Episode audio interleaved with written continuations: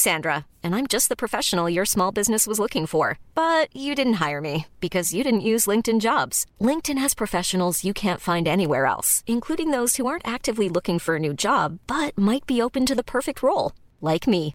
In a given month, over 70% of LinkedIn users don't visit other leading job sites. So if you're not looking on LinkedIn, you'll miss out on great candidates like Sandra. Start hiring professionals like a professional. Post your free job on linkedin.com/people today. When you're ready to pop the question, the last thing you want to do is second guess the ring. At Bluenile.com, you can design a one-of-a-kind ring with the ease and convenience of shopping online. Choose your diamond and setting. When you find the one, you'll get it delivered right to your door. Go to Bluenile.com and use promo code LISTEN to get $50 off your purchase of $500 or more. That's code LISTEN at Bluenile.com for $50 off your purchase. Bluenile.com code LISTEN. Wow. Nice. Yeah. What you're hearing are the sounds of people everywhere putting on Bombas socks, underwear, and t-shirts made from absurdly soft materials that feel like plush clouds. Yeah, that plush. And the best part? For every item you purchase, Bombas donates another to someone facing homelessness. Bombas. Big comfort for everyone. Go to bombas.com slash ACAST and use code ACAST for 20% off your first purchase. That's bombas.com slash ACAST. Code ACAST you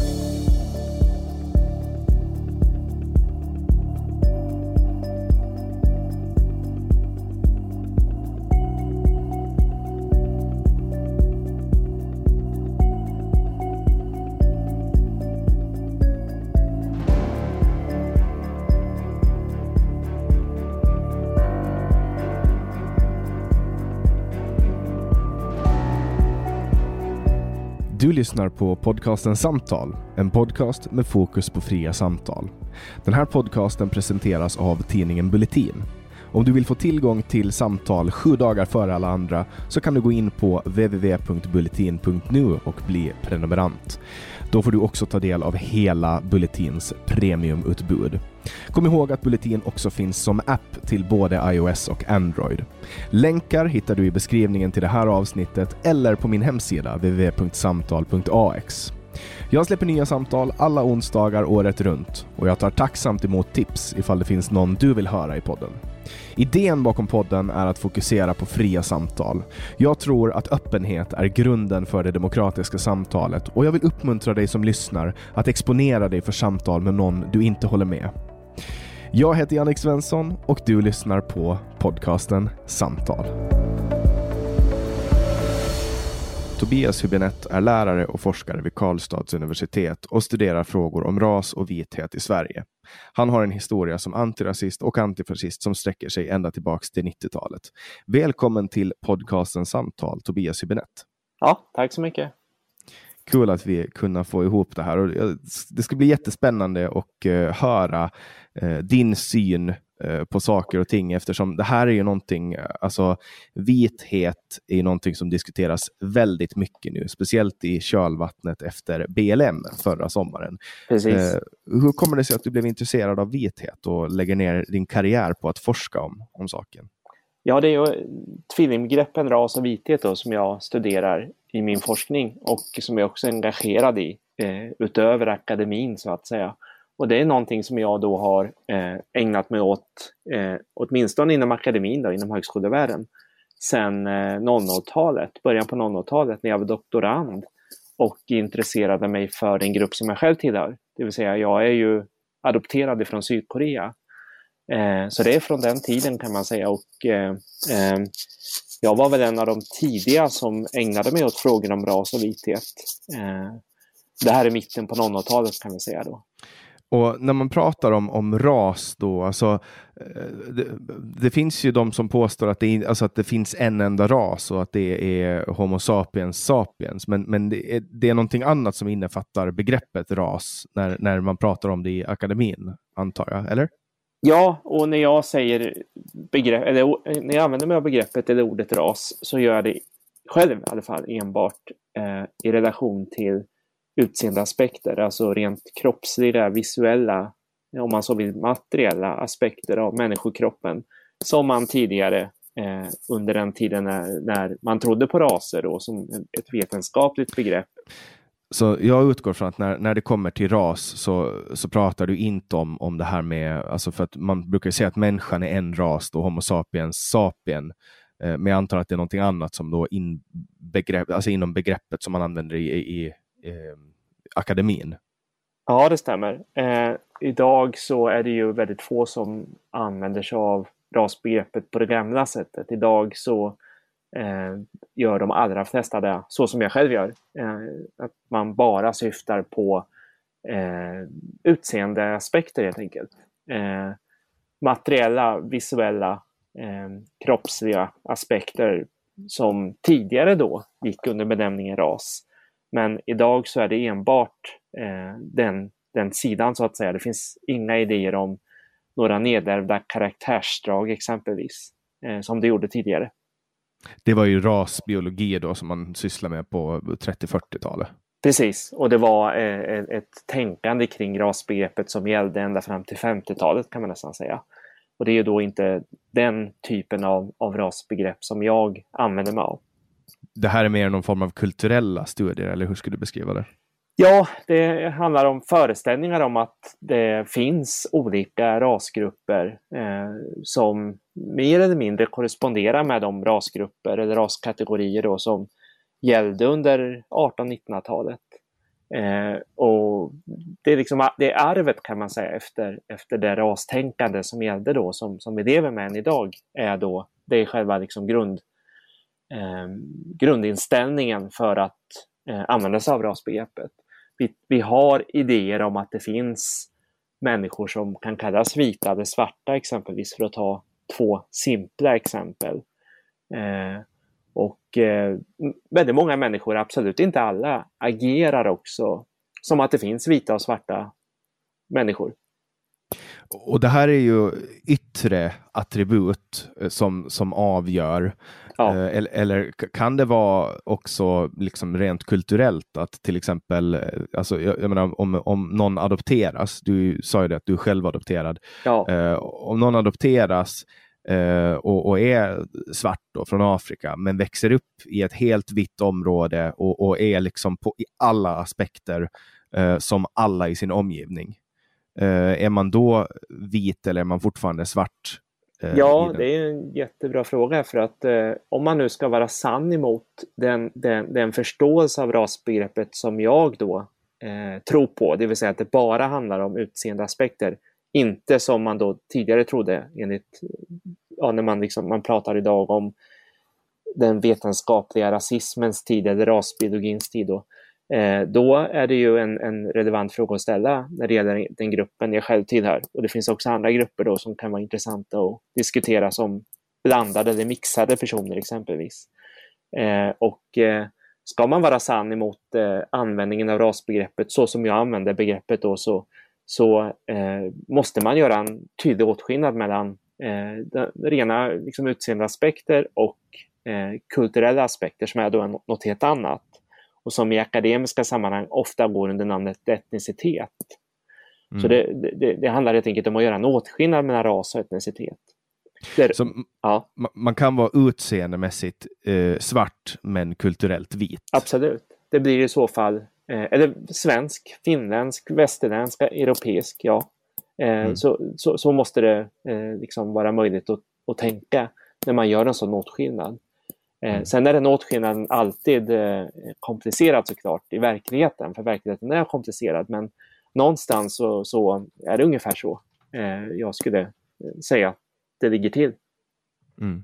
Och högerextremister brukar ofta eh, hänvisa till forskning som menar att man i Afrika har lägre IQ eh, och påstår att det har med eh, arv att göra, då, alltså ja, arvsmassa. Ja.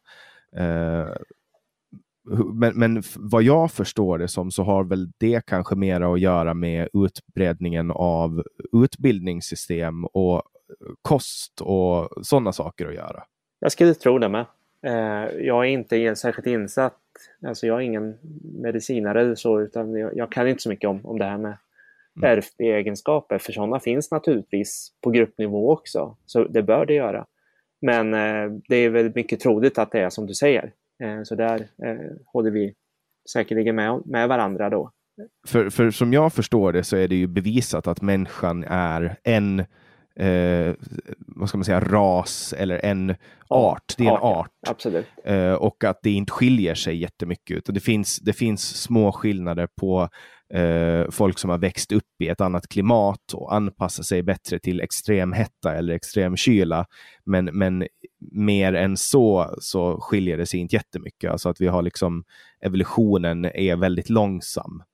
eh, och, och, att vi rent intellektuellt inte ska skilja oss mer än i marginalen. Liksom. Nej, så har jag också förstått det. Och de här rent visuella eh, utseendeskillnaderna som vi ser med blotta ögat, de, de, på, den, gen, på genetikens nivå, på DNA-nivå så är det inte särskilt stora skillnader.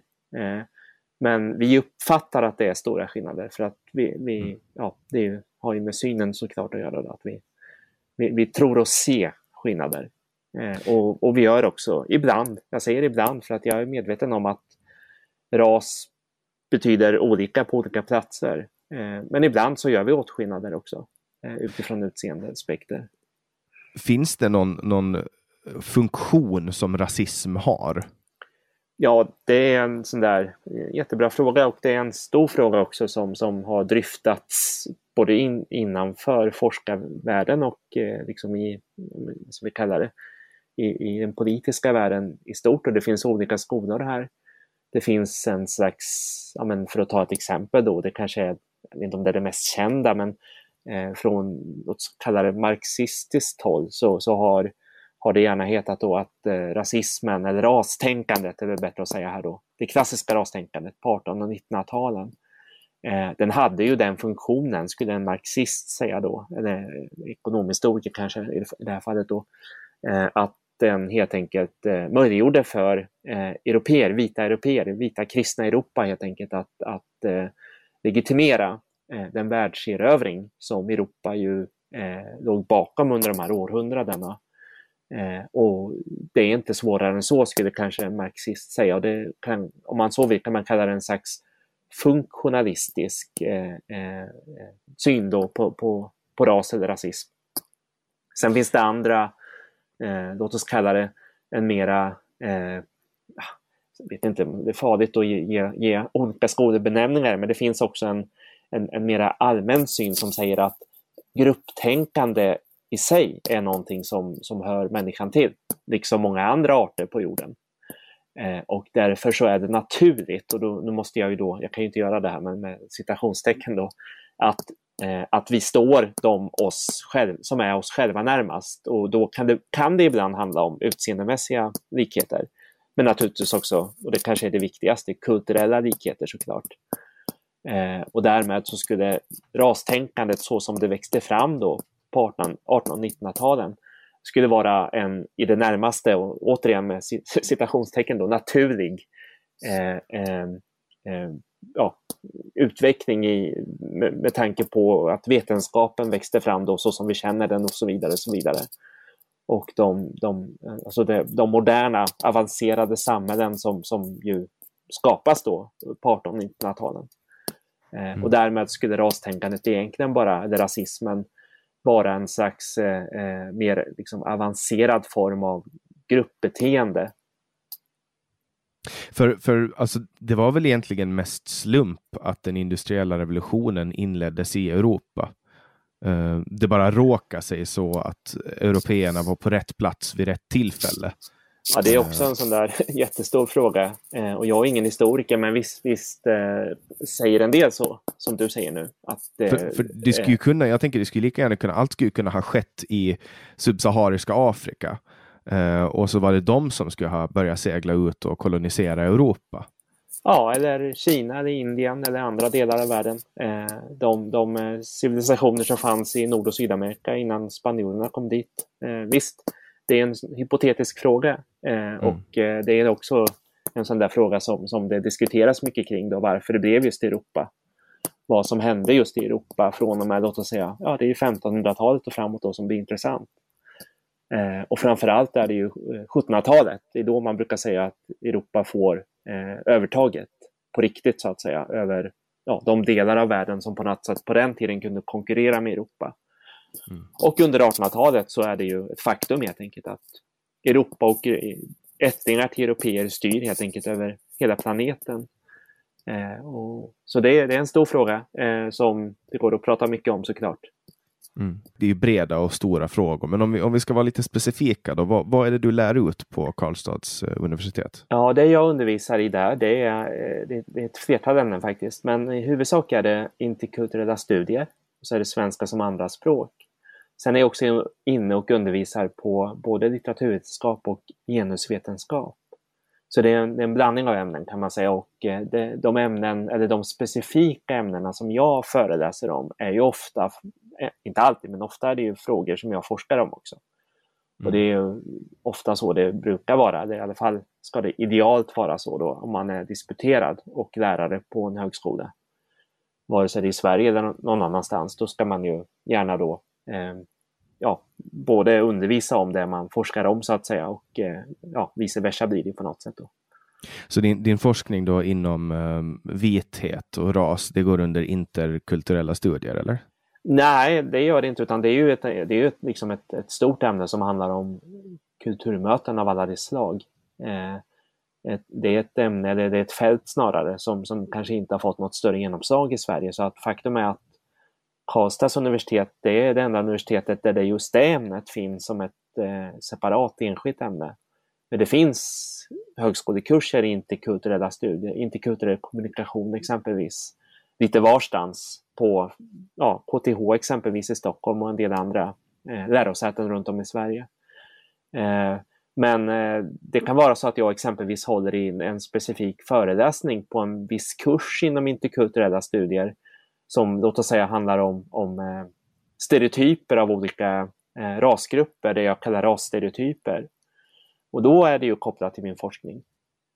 Mm. Eh, när det gäller genusvetenskap så är jag ju ingen genusvetare i grunden, utan då handlar det specifikt då för att konkretisera om att jag kanske då undervisar om, eh, ja då kan det vara väldigt konkret och frågor om svensk vithet. När det gäller litteraturvetenskap jag är ingen litteraturvetare heller, så kan det handla om att jag eh, undervisar om eh, verk författade av eh, eh, personer då som jag betecknar som icke-vita, det vill säga icke-vit svensk litteratur kan man säga då. Eh, när det gäller svenska som andraspråk så eh, kan det handla om att jag eh, kanske har hand om vissa föreläsningar eller moment i vissa kurser då som, som handlar om minoritetsbarn och minoritetsungdomars situation i Sverige.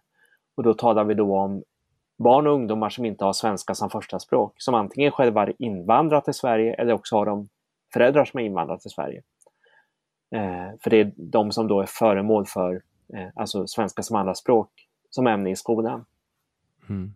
Och vad, Har du något exempel på på någonting du har gjort inom fältet när du, när du då har, har forskat om vithet. Jag är lite intresserad av att höra det svenska perspektivet. Man har ju hört mycket eh, efter Black Lives Matter så har man ju hört mycket olika teorier och, och, och frustration från, från folk. Men, men vad har man kommit fram till i Sverige? Jag antar att du är den ja. som forskar mest om det här.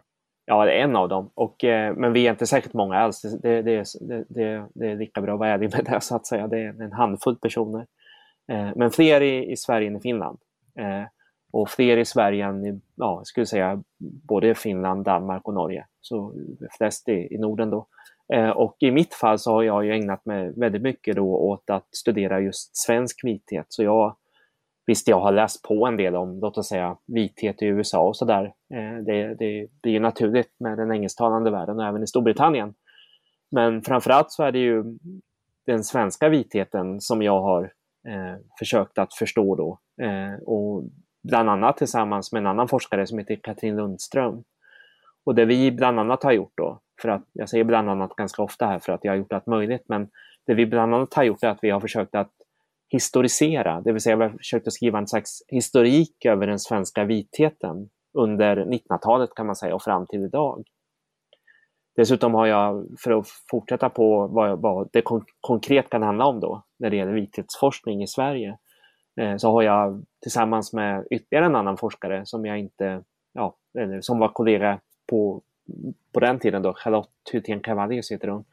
Vi genomförde tillsammans den hittills största studien om och med vita svenskar. Det vill säga vi intervjuade ett stort antal Eh, personer då som man kan beteckna som majoritetssvenskar eller infödda svenskar om hur det är att bo och leva i det nya mångfald-Sverige. Eh, så det är den typen av forskning som jag ägnat mig åt när det gäller vithet just. Mm. Och vad, hur skiljer sig vithet i, i, Sverige om du, om du jämför med resten av Norden till exempel? Ja, det finns ju många likheter, det gör det. Om vi börjar med likheterna så kan man säga att det finns en tydlig likhet när det gäller vithet i framförallt då Norge och Sverige och delvis kanske Danmark också. Island är så litet så att vi glömmer ofta att prata om Island men vi, vi struntar i Island igen här då. Eh, och då handlar det om att eh, eh under rastänkandets storhetstid, återigen nu är vi tillbaka på 1800-talet och 1900-talets första hälft fram till 50-talet kan man säga då, så eh, fanns det eh, starka teorier kan man säga som många trodde på på den tiden att eh, norrmän och svenskar var vitast i världen. Eh, det fanns många olika vita folk så att säga. Européerna var alla vita men det fanns de som var vitare än andra och vitast var svenskarna och norrmännen och kanske egentligen svenskarna. Eh, och, så det arvet finns ju då eh, än idag kan man säga, även om det inte är lika tydligt eh, i alla sammanhang. För att det här är ju inte någonting som någon går och tror på idag. Utan det försvinner ut så att säga på 50-talet.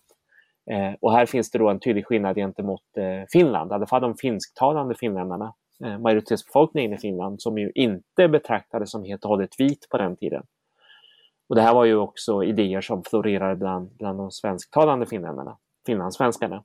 Eh, eh, så det är väl likheten då. Eh, skillnaden är ju att den svenska vitheten går en annan väg från och med låt säga 70-talet, 60-70-talet.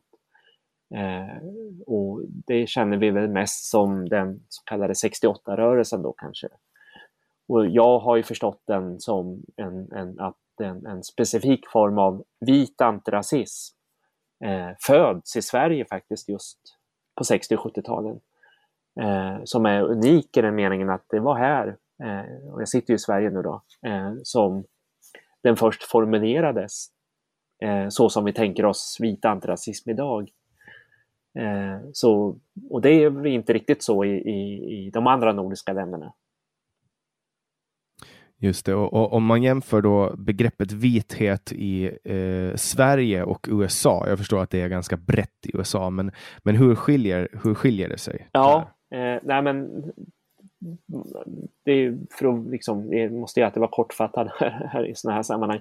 Men kort kan man väl säga att eh, vitheten i USA, den, den eh, växer ju fram eh, i relation till olika, olika, flera olika icke-vita grupper. Dels ur, framförallt då, i början är det ju så ursprungsbefolkningen, eller de olika urfolken då som tidigare kallades indianer.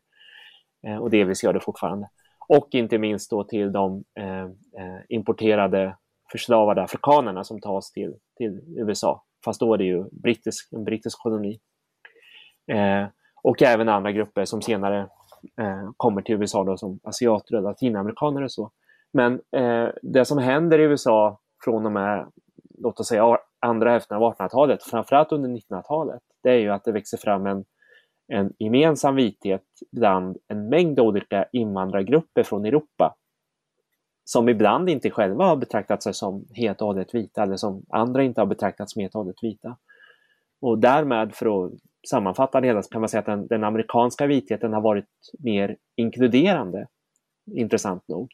Och den är fortfarande på ett sätt inkluderande för att nya grupper som tidigare inte såg som helt och hållet vita har ju eh, under 1900-talet då successivt kommit att inlemmas i vitheten. Och då tänker jag på grupper som italienare eller Italian Americans exempelvis, judar, Jewish Americans, eh, som inte såg som helt och hållet vita på 1800-talet, långt därifrån. Eh, de har också kan man säga kommit att inkluderas i den amerikanska vitheten. Den svenska vitheten den är nästan dess motsats på det här sättet. Den är mycket mera exklusiv.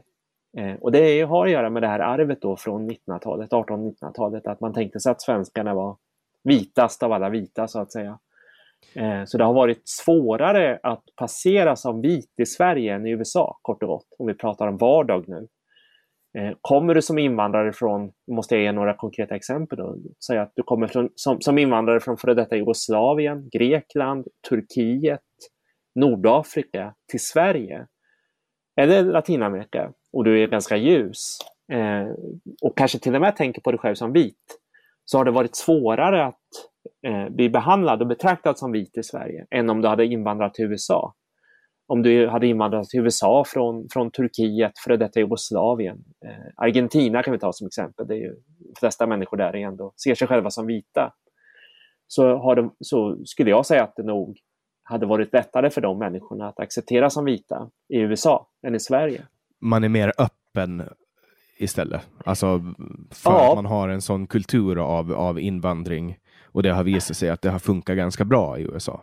Ja, och för att eh, vitheten i USA har varit mycket mer dynamisk för att, för att skapa en amerikanskhet som ju var en vit amerikanskhet fram till låt oss säga 60-talet då. När fler och fler icke-vita grupper, för det, det ska, vi ska ju vara ärliga här, liksom, att, att det, det är inte så, alltså USA har ju förändrats sedan 60-talet. Det är ju inte eh, eh, eh, ett samhälle som juridiskt tillåter rassegregation. Det, det, det är liksom den som tror det hittar på. Så är det ju inte, utan man gjorde ju väldigt stora ja, genomförde väldigt stora reformer i USA på 60 och 70-talen för att få bukt med rassegregationen. Eh, men, men fram till dess så var det ju så att eh, den amerikanska amerikanskheten var ju att man var vit amerikan, i alla fall i modern, alltså om man skulle vara en modern amerikan. Och eh, för att skapa den gemensamma amerikanskheten så var man helt enkelt tvungen att inkludera grupper som då inte helt och hållet såg som vita fram tills kanske 40-50-talet, som just italienare, judar, olika slaviska invandrargrupper, ryssar kanske. Eh, och även finländare, som i USA, Finnish Americans, inte helt och hållet såg som vita. Eh, till skillnad från de, de eh, skandinaviska invandrargrupperna då. Men alltså, fin, fin, finländare, alltså rent visuellt, alltså, skulle, du ta en, skulle du gå och plocka vilken eh, finne som helst från gatan och stoppa ner honom på en gata i Michigan så skulle folk kunna missta honom för att vara amerikan och gå fram och prata Ja, engelska med honom. Ja, idag är det absolut Hur- så. hur kan- Idag är det absolut så. Eh, och även ryssar. Eh, och det är ju det som är intressant med vithet, när man börjar studera vithet, att det sällan har med eh, konkret utseende att göra, utan det har det absolut också. Men, men eh, alltså en svart afrikan kan inte passera som vit, eh, vare sig i USA eller i Sverige idag. Kanske, inte vet jag, om 200 år, 300 år. Men än så länge är det ju inte så. Och det kan ju inte asiater heller. Men eh, du har helt rätt eh, med, med det exemplet du nu gav. Och eh, det är ju ett, det blir ju då eh, ett exempel på just så, de grupper vi pratar om nu, finsktalande finländare och slaviska eh, grupper i Östeuropa och Centraleuropa som kan vara väldigt ljusa om vi ver- verkligen pratar om konkret utseende nu, alltså ljusa i hyn helt enkelt. Och blonda och så vidare och blåögda. Eh, Alla är absolut inte det, men många är det. Eh, Men ändå så kunde de på något sätt ses som mindre vita, eh, vilket ju blir eh, väldigt konstigt i efterhand, när vi tänker på det nu. Liksom. Eh, Lägger man in nå- någon värdering i begreppet vit? Nej, jag gör inte det, men man, många gör väl det. Eh, alltså i samhällen som USA, där det ju fortfarande är så att eh, rasrelationerna eh, inte liksom är helt lösta, och det kanske de aldrig blir, så är det ju så att det blir väldigt politiskt att prata om vita amerikaner. Och när vita amerikaner själva pratar om sig själva som vita amerikaner, vilket de flesta också gör, eh, så är det också väldigt politiskt. Men eh, i ett land som Sverige eller Finland eller de andra nordiska länderna så där vi inte pratar om vithet, eh, i alla fall inte längre. Vi gjorde det en gång i tiden, men vi använder kanske ett annat språk. Eh, så är det lite annorlunda. Eh, Ja, nu, är det ju främst, alltså, nu är det ju främst nazister som pratar om vithet. ja, det är det. Eh, och ute på vänsterkanten, där pratar man ju också mycket. Eh, Vissa, Alltså, vissa. Ja. ja, ja, men alltså, jag tänker på, på eh, alltså den här där aktivismen, den här Jo, BLM-aktivismen jo, finns, för jo, den visst. är ju knuten till, till marxism. Eh, BLM grundar ju sig i en marxistisk tanke. ja, jag vet inte, men visst. Det är absolut en vänsterrörelse. visst. Mm. Det var, jag för mig att i deras första manifest så var det en uttalad marxistisk organisation. Um, men Ja, jag ja. kan, det, det, sen, sen ser man ju att den har en starkare attraktionskraft gentemot vänstern. Det är flera från vänstern som, Det som ansluter korrekt. sig till. Ja. eh, till BLM. Men, eh, och jag antar alltså forskning i allmänhet ska ju ge svar på frågor Ja. eh, och i vissa fall presentera lösningar. Jo, Eh, inte alltid, utan det kan också vara att man beskriver en verklighet Ja. som, som ja. Eh, objektivt. Då. Men, men den forskningen du bedriver inom vithet, vad, vad ger den för lösningar och, vad ger Ja, den för, på, och på vilka problem? Ja, nej, jag försöker ju inte vara normativ. För det är väl det du syftar på här då. Att, att eh, alltså, naturvetenskap och ganska mycket samhällsvetenskap ska väl helst syfta till att försöka hjälpa samhället i stort att komma vidare så att säga. För att uttrycka det lite förenklat. Eh, men jag verkar ju mer inom någon slags allmän humaniora och där är det mera kanske att vi beskriver. Eh, och det kan vara då det förgångna och jag har ju delvis pratat om det, ju att jag har forskat om, alltså samtidshistoria kallar man det, när man håller på med 1900-talet och framåt. Då. Eh, alltså den bekanta historien om vi säger. Men det kan också handla om att beskriva och förstå dagens situation och verklighet. Då. Eh, men, men sen utanför akademin så har jag ju varit normativ och är i den meningen att jag ju eh, har varit och länge, eller fortfarande är då engagerad som antirasist. Och där har jag väl alltså lösningar och lösningar, men jag, snarare kanske jag är känd för att eh, beskriva eh, en problematik som, nu pratar vi om Sverige, men egentligen hela västvärlden. Europa kan vi kanske prata mest om då, för att vi befinner oss ändå i Europa. Eh, eh, eh, ett Sverige och ett Norden och ett Europa kan vi väl säga då, som står inför oerhörda utmaningar inför den närmaste framtiden.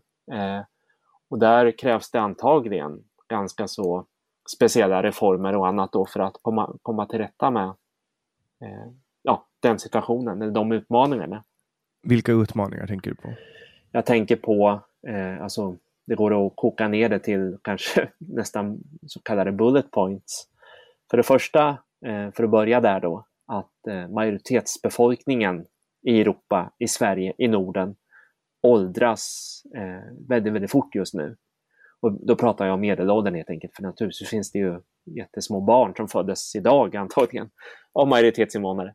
Men, men det är ju liksom på den här stora nivån vi pratar nu och det är ju alltså det är ingen som inte har undgått den diskussionen, att det är så. För det andra så pratar vi om att eh, en, en mycket yngre befolkning, eh, betydligt yngre befolkning, och det är då den, den i, i huvudsak invandrade befolkningen. Och, eh, men då är det viktigt också att påpeka att de som är unga är ju då födda och uppvuxna i Sverige, Norden eller Europa. Eh, men om vi tar dem då och deras föräldrar så, så är det en betydligt yngre grupp. Eh, och i de allra flesta länder i Europa, eh, för att inte säga alla, så lever de här, eh, den invandrade befolkningen och deras barn då, eh, ganska så annorlunda liv än majoritetsbefolkningen. Det vill säga de är eh, generellt eh, kraftigt, eller mer eller mindre, det beror på vilket land vi talar om, men mer eller mindre marginaliserade. Och det beror ju på en massa orsaker det också. Eh, så det ena, liksom, nu börjar vi kanske diskutera väldigt politiska frågor här, men det är väl kanske meningen med den här intervjun. Ja, men det är okej. Ja, Det är helt okej. Eh, men det är någon slags läges, lägesbeskrivning och det vi har framför oss då det är ju eh, helt enkelt en situation med en, en eh, hela tiden åldrande majoritetsbefolkning och det verkar inte gå att stoppa det. Det är som det är så att säga. För födelsetalen är så låga och har varit det så länge bland majoritetsbefolkningen i stort sett hela västvärlden eh, och framförallt i Europa. Då. Eh, och sen har vi då en, en mycket stor grupp som har kommit hit i huvudsak, ska jag säga, för det, för det behöver inte enbart vara det, men i huvudsak via invandring. Eh, och, eller vars föräldrar, eller till och med far eller morsföräldrar har kommit hit via invandring, som eh, generellt är fattiga och i vissa fall mycket fattiga. Eh, och eh, det är en explosiv social situation helt enkelt, som vi talar om och som man kan ge en massa olika eh, beteckningar. En del pratar om eh, strukturell rasism, om vi liksom börjar, nu blir det liksom ja, de olika politiska, eh, vad ska vi kalla det, hypoteserna som gäller så att säga.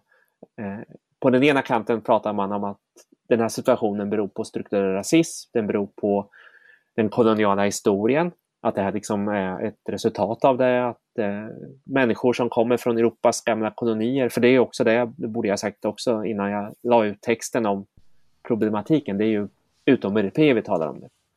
Vi pratar alltså om invandrare från framförallt det som vi tidigare talade om som tredje världen. Mm. Eller Mellanöstern och ja. Afrika främst. Ja, ja, det är det. Och till, för, för USAs del är det ju Latinamerika. Eh, så det är ju alltså det är Latinamerika, Afrika Asien vi pratar om och inget annat. Och Asien blir då väldigt mycket Mellanöstern för Europas del. Eh, och eh, eh, medan på den andra kanten skulle andra säga då att det här beror helt enkelt på det som de kallar massinvandringen och de problem som den har fört med sig då. Eh, och sen finns det alla de som står i mitten här då, som kan se, kanske skulle, inte vet jag, om man är en mittenperson kanske man ser att det finns någonting i båda hypoteserna.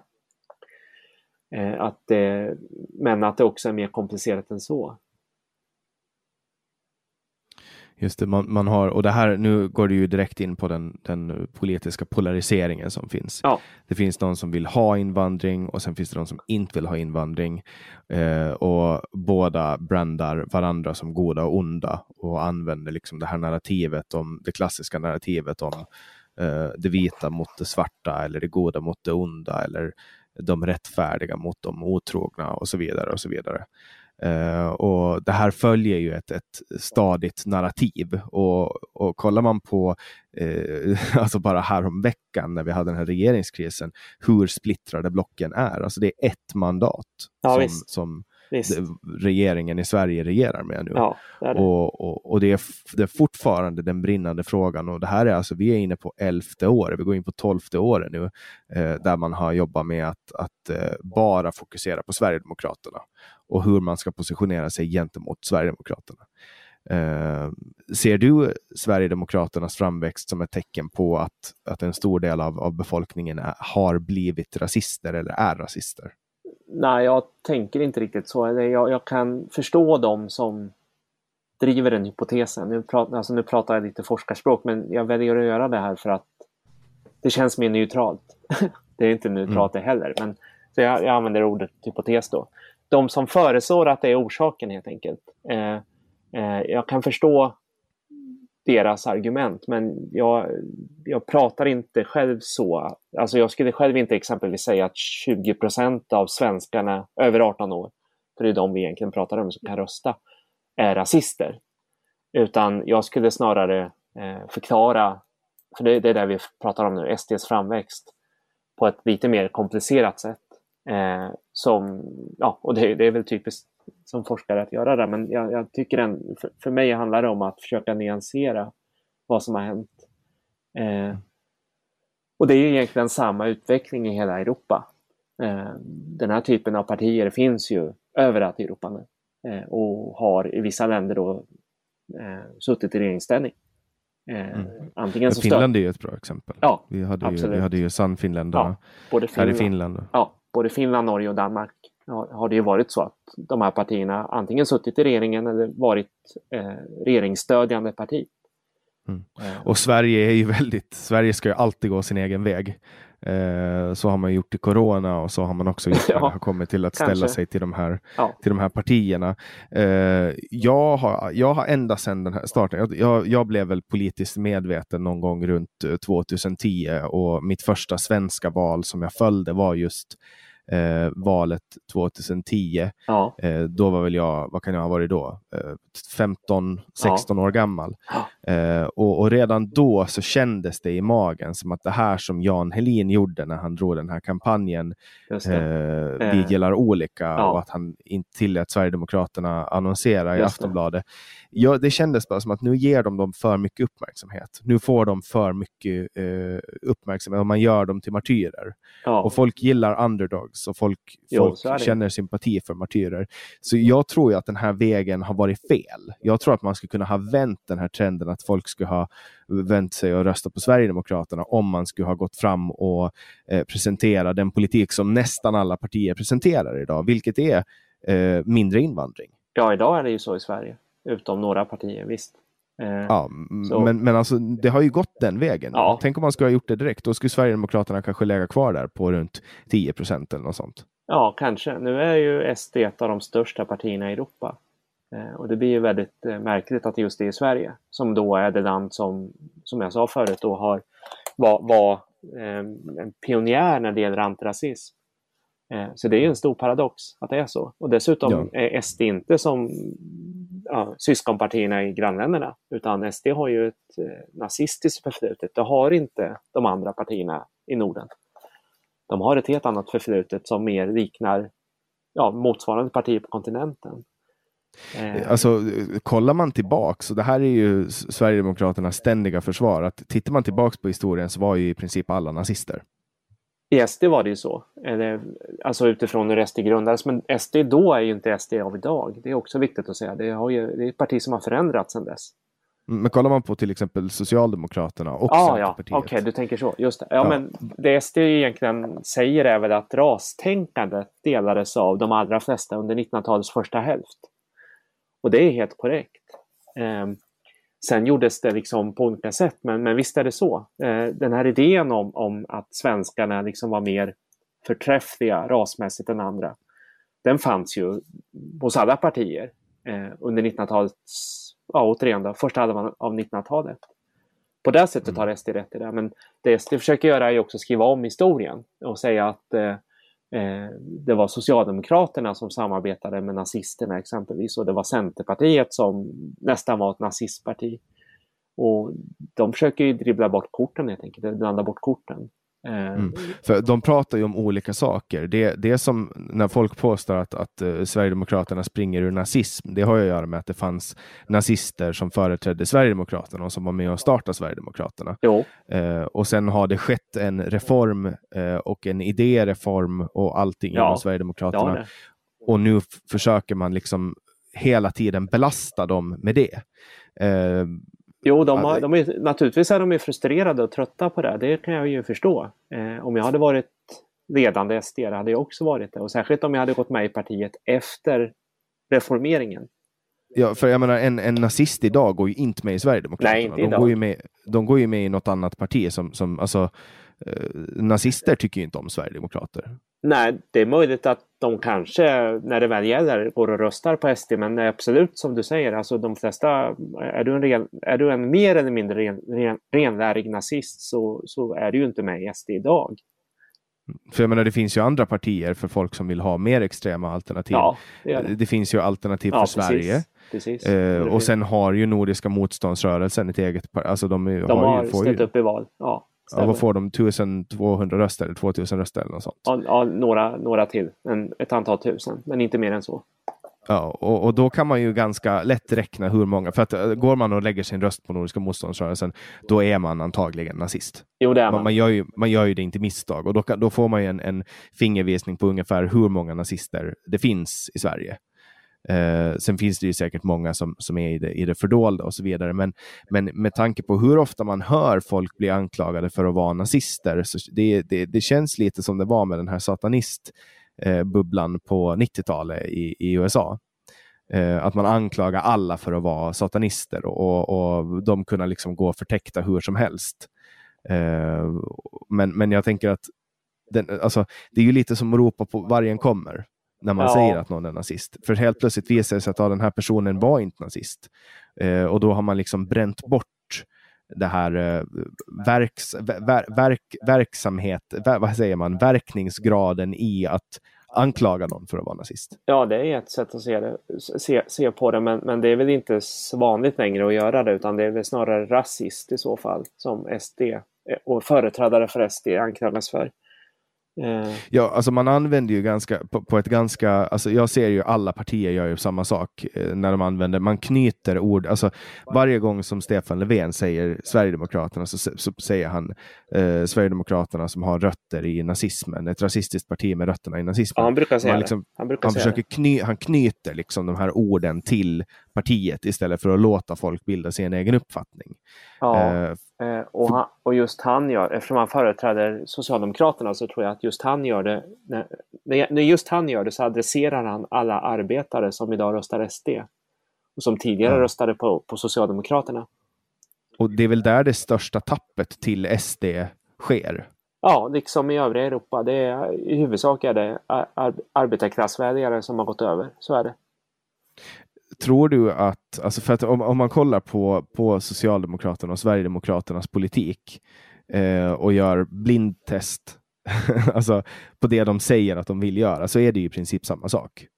Jag vet inte riktigt om, om det går att säga det. Alltså, jag, jag förstår att du, du ser det som utifrån någon li liberal då, hållning, kanske just Ja, libertarian. ja, libertarian. Ty- Och, ja. och eh, visst, jag menar, båda partierna, liksom många andra partier i Sverige, är ju, är ju helt öppna för eh, statliga reformer och statlig intervention, om vi säger då, i olika sammanhang, exempelvis i det ekonomiska livet. Så visst är det väl kanske så på det här sättet. Och, och det finns de som menar att SD är, är, står till vänster när det gäller välfärdsfrågor. Men samtidigt så har det också skett en omsvängning där. Och det kan man väl också kanske kalla pragmatism om- man så vill. Eh, det vill säga, ska SD och M samarbeta så måste SD gå mer eh, åt det libertarianska, det liberala hållet i ekonomiska de. frågor. De är ju till exempel tok mot eh, avkriminalisering av, av cannabis eh, som, som borde vara en fråga för eh, egentligen alla partier när det kommer till alltså, hur man hushåller med resurser Eh, och, och hur man då eh, diskriminerar människor som är sjuka. Jag tänker på missbrukare. Ja, visst, Men, visst. men där är ju Sverigedemokraterna helt tok emot. Jo, det är de. Eh. Och det, där, där eh, är de ju konservativa på det här sättet. Eller, eller gammaldags. Och visst där är, är de ju, sitter de i samma båt som social, Socialdemokraterna när det gäller drogpolitiken. Det, det, så är det ju. Och, och där skiljer ju sig, alltså Centerpartiet har väl till och med flera gånger nästan öppnat upp lite för de här sakerna. Ehm, alltså när det kommer till att titta på uh, narkotikalagstiftning och sen, sen alltså, eh, och speciellt genom ungdomsförbund, men nu är alla ungdomsförbund är ju, de är ju libertarianer Ja, eh, och så har de en så här partipin. Men kollar du på, på Liberala ungdomsförbundet, Centerpartiets ungdomsförbund, MUF, alla de är ju libertarianer. Och sen, sen hamnar de på riksdagslistan och då blir de mittenpolitiker. ja jo, det är väl kanske så. Eh, och, alltså den unga generationen är väl generellt mer eh, åt det libertarianska hållet. Eh, för att de är, egentligen bara växte upp i, i, under den, den, den period eh, i, i historien då som har dominerats av, av nyliberalism, om vi förenklar det hela. Det var mer vanligt att man var vänster när, när du var ung, eller? nej, det var det inte. Eh, det skulle jag inte säga, utan det fanns de som var det, men, men det var ju snarare kanske så att, alltså, det, det beror på vad man menar med när jag var ung, men, men eh, det var ju på 80-talet som det svängde. Eh, och sen gjorde det kanske det långsamt. Det gick ju inte över en natt. Men det var ju på 80-talet som de libertarianska eller nyliberala strömningarna kom till Sverige och till, till Europa. De, de var ju tidigare i USA då, och även i Storbritannien. De är väl inte jättestora om man jämför med vänstervågen? Nej, det kanske man inte kan säga. Men, när, men visst, på, som jag minns det var det ju, så, så var det ju ändå, jag menar, det fanns ju en hel del företrädare. Vi hade ju eh, eh, tidskriften Nyliberalen exempelvis, som introducerade de här tänkarna till högern i Sverige.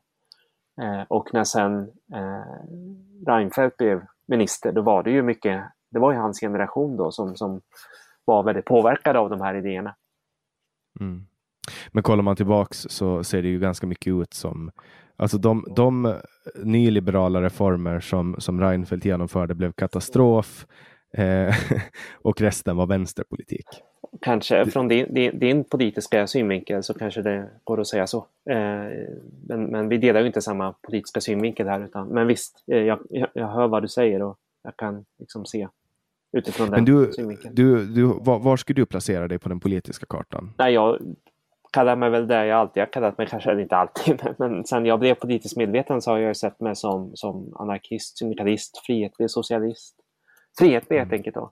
Eh, och jag är väldigt medveten om att det finns ett idéhistoriskt arv då som, som till viss del överlappar.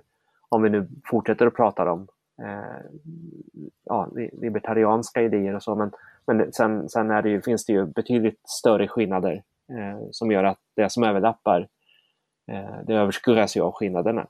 Eh, Ja. Eftersom den frihetliga vänstern, om vi säger då, för att kalla det någonting, kommer ju ändå från arbetarrörelsen och, och socialismen. Mm. Fast den Det är, är väl- det är den, väl- det, skillnaden är ju att den inte är liksom är marxism. Ja, och sen, sen mycket tror jag, för att alltså, om jag kollade på, på längst ut på, inom libertarianismen så finns ju anarkokapitalismen. Jo visst. Eh, och anarki och eller anarkister och anarkokapitalister skiljer sig mest i intresse för vad man läser för böcker, tror jag. Eh, alltså i grund och botten så är det ju i princip samma ideologiska grundtanke att människor själva ska få bygga samhället hur de själv vill. Men anarkokapitalisten är mer intresserad av ekonomisk teori än vad anarkisten är. Ja, det kanske är det som är skillnaden. Jag, jag är inte helt insatt i det, men, men visst. Jag tror att det är, en ganska, det är en enkel förklaring på någonting väldigt stort. Det här skiljer ju sig också eh, från, från plats till plats och land till land. Jo. Men du, du började när du var ganska ung eh, som politiskt aktiv, om jag förstår det rätt. Ja, och blev väldigt tidigt engagerad i frågor som rörde, alltså nu ta- talar vi om 80-tal och 90-tal då, och eh, man kan väl säga 00-tal också, men, eh, men när jag var alltså ungdom då, eh, och senare när jag blev student i Uppsala universitet, då var det ju eh, eh den ideologin som gällde så att säga, och då var det frågor som rörde miljön, det var fredsfrågor, det var ju slutet på kalla kriget. Eh, jag totalvägrade exempelvis eh, och dömdes ju naturligtvis för det. Eh, och eh, senare så blev det då antifascism eh, på 90-talet. Mm. Eh, och och när, när du säger att du dömdes, eh, vad, vad syftar du på då? eh, ja, om man vägrar att göra värnplikt så döms man ju. Eh, så var det i Sverige på den tiden. Okej, man döms. Jag tror, okej, ja, ja, man, man alltså det är rättegång Ja, och hela... ja precis. precis. Okej, Eh, man, man dömdes till fängelse på den tiden och böter. Okej, jag trodde att det var så att man valde. Antingen så går man eh, lumpen, gör man lumpen eller så sitter man i fängelse. Jag trodde inte att det var ett lagbrott att, att liksom... Jaha, jo, jo, lagbrottet är ju att vägra. Eh, och eh, då döms man helt enkelt. Eh, Okej. Hur, hur länge fick du eh, Eh, samhällstjänst då eller? Ja, ja det, eh, jag tror att jag fick fängelse en månad. Det var normen så att säga. Det var, det var Så man... du fick sitta i ett fängelse? Ja, fast eh, det är lite komplicerat. Men jag satt i, i, i häkte ett antal veckor och det motsvarade. Eh, men det, är eh, så, det är så konstigt. Så här, antingen så gör du din plikt för ditt land eller så får du sitta i häktet. eh, det- ja, det- alltså i slutet på kalla kriget var det så. Det, fram tills att den allmänna allmän värnplikt är ju att alla män då måste göra värnplikten. Och i mitt fall var det så att jag eh, till och med vägrade och eh, delta i själva mönstringen. Och mönstringen är när du blir inskriven eh, i militären och genomför ett antal prov, bland annat ett IQ-test, men också en massa andra tester. Framförallt såklart fystester, alltså fysiska tester. Och till och med det vägrade jag göra. Och det kallades på den tiden att totalvägra. Eh, och det dömdes man för. Då fick man liksom det, det strängaste straffet. Eh, när man inte ens ställde upp på att eh, mönstra då, som det heter på militärspråk. Men det här är liksom länge sedan, så det är, jag vet inte om det är så intressant att prata om det nu. Men, men Nej, jag, ty- jag, ty- jag tycker bara det är en intressant företeelse att det ens har hänt och det var liksom på 80-talet. Att man, ni, eh, ja, nu, nu är 90-talet. Sverige, 90-talet ja. ja, 90 nu, för nu har man ju i Sverige liksom, nu har man ju typ ingen, nu är det ju ingen allmän värnplikt längre. Jo, det återinfördes för bara ett eller två år sedan. Några år sedan, tre år sedan kanske. Eh, men, ja, men som jag har förstått det så är i praktiken så är det ganska lätt Ja, att bara man ska se undan. Det det. Man bara säger att man ska studera så Ja. slipper man ja, göra det det. inget, idag är det inga svårigheter alls. Nej, det, är, det är lite samma, alltså i Finland så har man ju, där är det ju allmän värnplikt för alla män. Jo, Och det gäller ju inte kvinnor. nej. Men ehm, sen, sen då du, du började engagera dig med, med vänstern med syndikalister och, Ja, och an, jo, anarkister. Vad var det för idétraditioner? Var det marxism som, som lockade då? Eller? Nej, men det är ju inte, det är ju inte en eh, eh, idétradition som bygger på marxism, utan det här, alltså det är en lång historia, men på 1800-talet så fanns det liksom två strömningar inom arbetarrörelsen och dels var det ju den som, som Marx då ledde och grundade och efter hans död så var det andra som fortsatte med den och som sen blir eh, kommunism och socialdemokrati kan man väl säga. Och så fanns det en annan inriktning som var stor på den tiden men som försvinner ganska mycket eh, ja, under andra världskriget eller lite innan dess.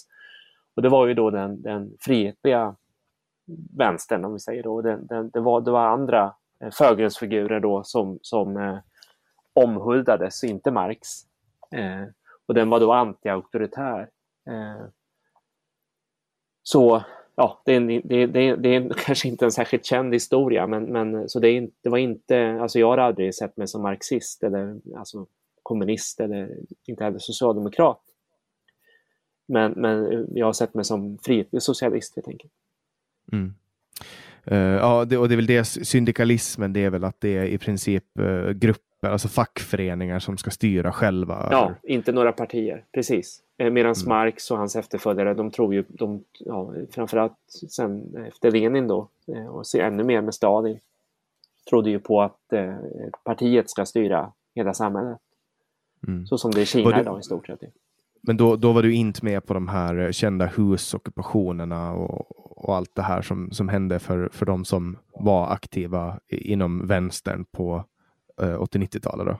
Nej, det var för att jag inte bodde i Stockholm, men annars hade jag säkert varit där. Utan jag växte upp utanför, alltså i en liten stad. Eh, och när jag sen då blev vuxen, om vi säger, så var det där ganska mycket över. Eh,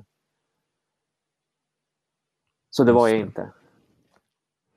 Eh, om man läser på din eh, Wikipedia-artikel så står det att du var politiskt aktiv inom de autonoma, den, ja, de har skrivit fel, här är det felstavat, men eh, inom den autonoma vänster med syndikalister och anarkister och vad som senare kom att utvecklas till AFA. Ja, det var innan liksom det existerade kan man säga. Det var den miljön, den politiska miljön som jag rörde mig inom. Det stämmer. Och det var ju då I Uppsala var det ju framförallt, men senare också delvis i Stockholm. Eh, och nu pratar vi om, det är, det är tidigt 90-tal vi pratar om då. För AFA, de brukar ju ofta beskrivas som våldsamma. Ja, ja, det, var, det är ju det, det som är kvar av dagens, alltså det som är kvar av AFA idag är ju absolut det. Så du var med när det här växte fram då? Ja, det kan man säga. Det var en motreaktion mot att eh, det, ja, SD bland annat då, och andra grupper var stora, eller började växa sig stora. Framförallt synliga, de kanske inte var så jättestora, men eh, just på 90-talet. Eh, och det var ju kopplat till det här med, med skinhead, subkulturen och musiken och så som var väldigt stort just i Sverige. Eh, man, man, gick ut och, och hade slagsmål med nazister? Typ. Eh, ja, en del gjorde det. Eh, I en del städer så var det så. Eh, eh och eh, ja, nazister på den tiden kunde bland annat innebära SD då. Eh, det vill säga, låt oss säga SD kallar till en demonstration i Stockholms innerstad. Låt oss säga att det här är 1991. och om man tittade på en demonstration som SD då arrangerade på den tiden, alltså det här är länge sedan nu, men 1991 så var det ju till stora delar det var ju skinheads och det var nazister helt enkelt. Eh, och eh, sen fanns det då en, kallades det till en motdemonstration som då ibland eh, slutade med att båda sidorna eh, ja, fightades helt enkelt på olika sätt. Eh, mm. Men ofta var det ju så, snarare så att polisen gick emellan och eh, människor greps kanske på båda sidor. Eller bara på den ena, det var lite olika det där. Eh, och mm. då fanns det ju då olika datum att förhålla sig till. Exempelvis då, för i Sverige är det ju 30 november då, inte minst. Eh, det var ju då Karl XII blev skjuten i Norge. Mm. Och han har ju blivit lite som en symbol uh, för högerextremism just nu, men, men det ändras ju med det ändras ju med historien, vad han är symbol för och för vem. Ja, ja, visst, visst. Och eh, jag skulle gissa att han, alltså minnet av Karl XII ser lite annorlunda ut i Finland än i Sverige och det har sett annorlunda ut i Sverige också tidigare. Så visst är det så. Mm. Ja, eh, och under ungdomen här så, så ägnade du dig åt att kartlägga nynazister och skinheads i Uppsala. Ja, eh, det stämmer. Och det var det som sen, alltså det jag satte igång att göra då blev ju sen Expo. Den här tidskriften som finns idag. Mm. Och, och där lärde du känna Stig Larsson på den vägen? Ja, så var det. Eh, hur, hur, var Stig Larsson som människa? Ja, han var väl ungefär som andra redan har beskrivit honom som. Han var besatt av nazister eh, och extremhögern. Det var liksom det han levde för, att bekämpa den rörelsen då, politiska rörelsen. Och han gjorde, då, han gjorde då, det då inte på gatorna, utan han gjorde det ju med, med eh, text. Och i hans fall handlar det om grävande journalistik, skulle vi kalla det idag. Alltså att, att gräva fram eh, uppgifter som han sedan publicerade för att skada den politiska rörelsen. Avslöja, kan man kalla det också. Eh, mm. Så hans högsta dröm var ju att eh, eh, driva en tidskrift i Sverige, ett magasin, som bara skrev om nazister. För det fanns en sådan i Storbritannien, den finns fortfarande, den heter Searchlight och det var hans stora förebild. Han var eh, Sverige-korrespondent för den tidskriften då. Mm. Så han skrev en spalt i varje nummer om de svenska nazisterna. Och Expo blev ju då hans, alltså då, då uppfylldes hans dröm kan man säga. Mm. Alltså, han har ju skrivit de antagligen de bästa böckerna som har skrivits på svenska någonsin. Uh, alltså icke facklitterära böckerna. Uh, och jag antar att du har läst dem? Ja, det har jag. Ja, ja, uh, hur mycket ser du av Stig Larsson när du läser de här böckerna och frågorna han brann för? Ja, framförallt i första boken så är det ju nazister det handlar om. Och då, där handlar det ju mycket om så kallade överklassnazismen, alltså att nazismen var företrädd inom överklassen i Sverige. Eh, tidigare, inte idag, men låt säga på 20, 30, 40-talet. Eh, så det är ju väldigt mycket Stig själv då och Expo. Alltså Millennium är ju ganska mycket Expo.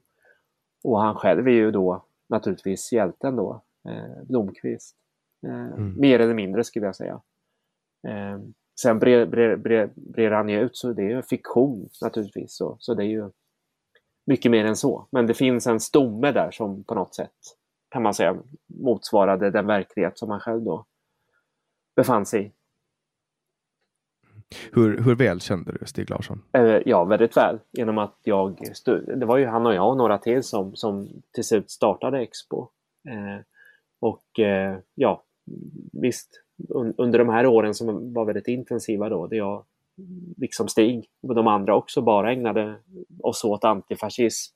Alltså att gräva fram eh, information om nazisterna och publicera den. Eh, då umgicks vi ju jämt. Eh, mm.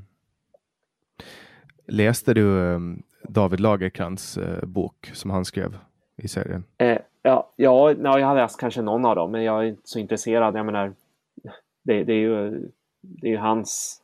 Eh, ja, det är lite märkligt att göra så, men visst, jag kan förstå att bokförlaget och särskilt ja, kanske Lagerkrans också vill tjäna pengar på, på, på Stig Larsson eftersom han, han gick bort för tidigt. Mm. Ja, jag, jag har ju konsekvent vägrat att läsa den boken för jag jo. vill inte bli besviken. Jo. Uh, men men det, det, florerar ju konspirationsteorier om att det inte var Stig Larsson som skrev böckerna utan att, att det var hans då sambo som skrev dem. Ja, hon hade säkert eh, något slags inflytande. Jag menar, de var ju väldigt nära varandra och bodde ihop och sådär. Och eh, det är klart att han bådar idéer med henne. Så måste det ha varit. Mm. Eh, och hon läste säkert utkast och annat. Men, men det var ju ändå han som skrev. Det, det är jag övertygad om. Mm. Ja, nej, det, det, är ett litet sidospår, men, men uh, hans böcker är alltså otroligt välskrivna. Alltså, det finns ett sånt djup i dem som, som man, man hittar liksom inte i inom citationstecken och vanliga böcker. Nej, och, och det berodde på att det, det, här var liksom hans hobby, att läsa deckare och thrillers. Eh, och även till viss del science fiction. Eh, han, han, var, han ingick i den här fandomvärlden som växte fram. Ja, det var väldigt stor på 60-70-talen då. Eh, han var med i en sån här förening där man liksom, man läste, alltså det var mer än bara hobby. Så han, han, han introducerade mig för, för de här, alltså framförallt de engelskspråkiga deckare och thrillerförfattarna. Eh, som han då tyckte var väldigt eh, bra och sådär. Eh, så han hade ju läst genren om vi säger så. Och det märks när man läser böckerna för att det finns, finns referenser och blinkningar kan man säga då till, till, till de stora internationella namnen. Mm. Kände du igen att, att, du hade någon, fanns du med i någon karaktär av de böckerna, alltså, i, i böckerna? Ja, det som andra spekulerat i, som jag väl själv till viss del, men det är verkligen bara till viss del då, liksom kan, kan se, det är ju eh, ja, eh, Lisbeth Salander, men då är det ju egentligen mest bara det här med alltså, hennes förmåga att, att hitta information då, som, i så fall skulle vara någon slags reminiscens av mig då. Men det, fanns också, det finns också andra personer som jag kan se i den gestalten om vi säger då. Som, mm. som också jobbar jag tänker, ju, jag tänker ju lite, alltså lite spontant på han Dag. Eh, som, som eh, jag kommer inte ihåg vad han hette i efternamn, men han blir väl mördad i andra boken. Ja, ja. Han har väl också någon form av, eh, han har ju hittat någon information och det är lite, det är, det är ju spekulation, men jag tycker det är spännande. Stig, Stig Larsson, eh, han fick, ju aldrig, han fick ju aldrig sitta och signera en av sina egna böcker, utan det här blev ju, eh, alltså, det var ju efter hans död ja, som de här böckerna ja. exploderade. Det måste ju ha känts lite konstigt. Alltså, hur kändes det för dig att se de här böckerna sälja så bra efter att han har dött? Ja, det är helt absurt. Surrealistiskt såklart. Eh... Visste du om att han har suttit och skrivit de här? Ja, jag visste det. Han berättade det någon gång.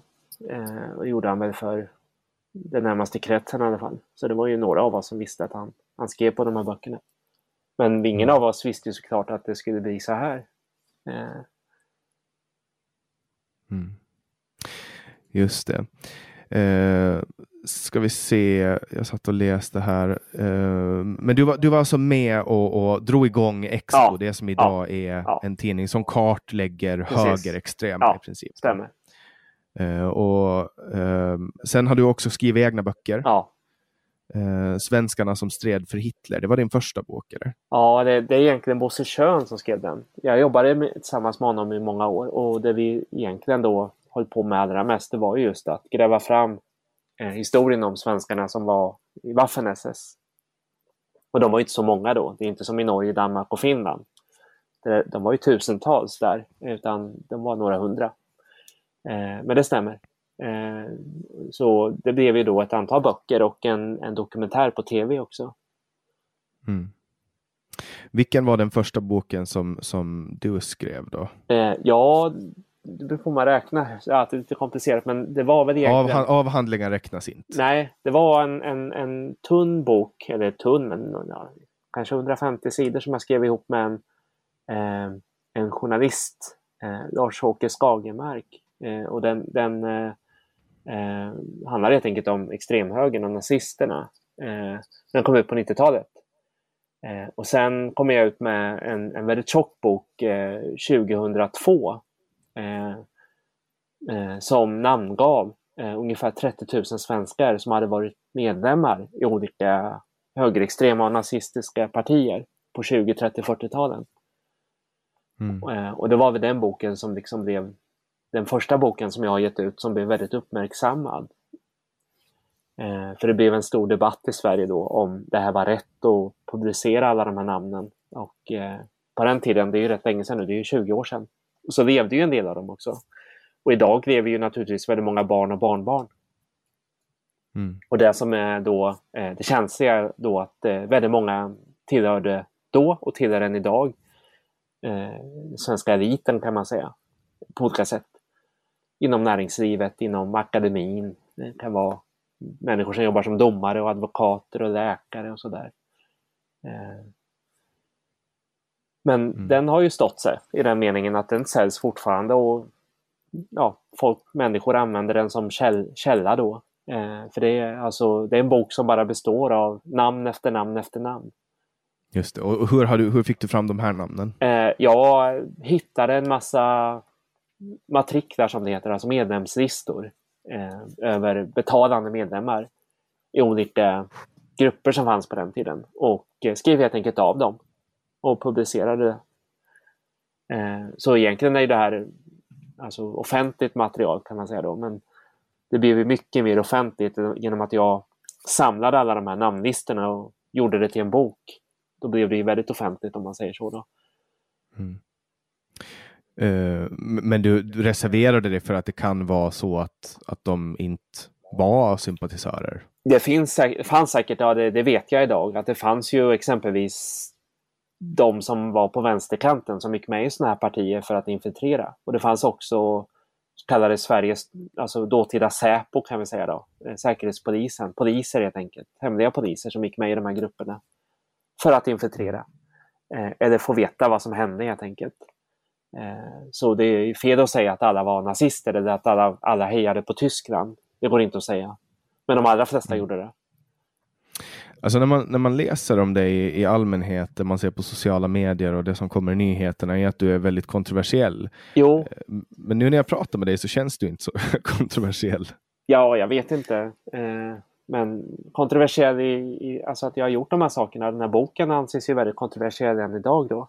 Eh, och det blir ju alltså frågor om integritet och vad, vad man Alltså, det, det, det, är ju så i Sverige att politiska åsikter anses vara någonting privat. Eh, det är många svenskar som inte ens vet vad pappa och mamma röstar på. Eller en syskon, utan man håller det liksom hemligt. Och att då publicera sådana här alltså medlemslistor över partimedlemmar, det blir väldigt... Just i Sverige blir det väldigt kontroversiellt såklart. Och särskilt när det gäller sådana här ideologier då, som är så kontroversiella. Som nazism mm. och så då. Ja, även om det var väldigt länge sedan. Folk vill ju säkert tro fint om, om sina släktingar. Ja, ja, och eh, de hade ju sina orsaker att heja på Tyskland. Eh, det såg ju ut som att Tyskland skulle vinna kriget. Mm. Eh, jag menar, Finland var ju på Tysklands sida. Det var många eh, länder som var det. Eh, väldigt många i de ockuperade länderna var ju också på tyskarnas sida, även i Norge. Mm. Ja, i Finland var vi ju, vi var ju i princip tvungna jo, att jo, alliera oss jo. med no någon. Ja. Sen sköt vi ju gladeligen de nazisterna som var kvar i, i skogen efteråt. Ja, kanske. Efter ja. kriget. Så att ibland, alltså, Ibland får man ju göra så, men, men skillnaden där eh, på Sverige och Finland efter kriget var väl att, att i Finland så gjorde man upp med sitt förflutna direkt. Ja, en del, en del det gjordes en del uppgörelser i Finland, absolut. Och det var rättegångar och sådär. Eh, visst. Eh. För, för det, jag upplever att man kanske inte riktigt gjorde det i Sverige, nej. annars skulle det inte vara en så stor grej idag. Nej, nej, det stämmer. Att, att det blir, det blir jobbigt. Eh, ja. Jag gick på en folkhögskola i Sverige ska inte nämna den nu, men jag tror att du vet vilken det handlar om eh, i Stockholm. Då. Mm. Eh, som, som har en, en historia av, det, det finns en symbol där i skogen ja, då ganska vet jag. nära. Jag, vet vilken. Vi ja, jag, jag har nämligen läst på, ja. på din hemsida ja. om, om det här och, och där märkte jag att det var liksom ingen som pratade, alltså när man pratade om, om historien av den här skolan, då var det liksom, det var ingen som man ville liksom inte ha med det att göra. Nej. Man ville inte nämna att det har hänt. Det var som att, att det var jättefint med historia och det var byggnaden och fanns historiskt och det, man kunde känna historiens vingslag och så vidare. Men att, att det har rört sig prominenta nazister där, det ville man liksom inte vidröra.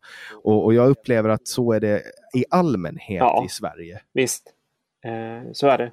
Eh, att det, det är, no, det, det är en, en tid som vi helst inte ska prata om. Visst. Mm.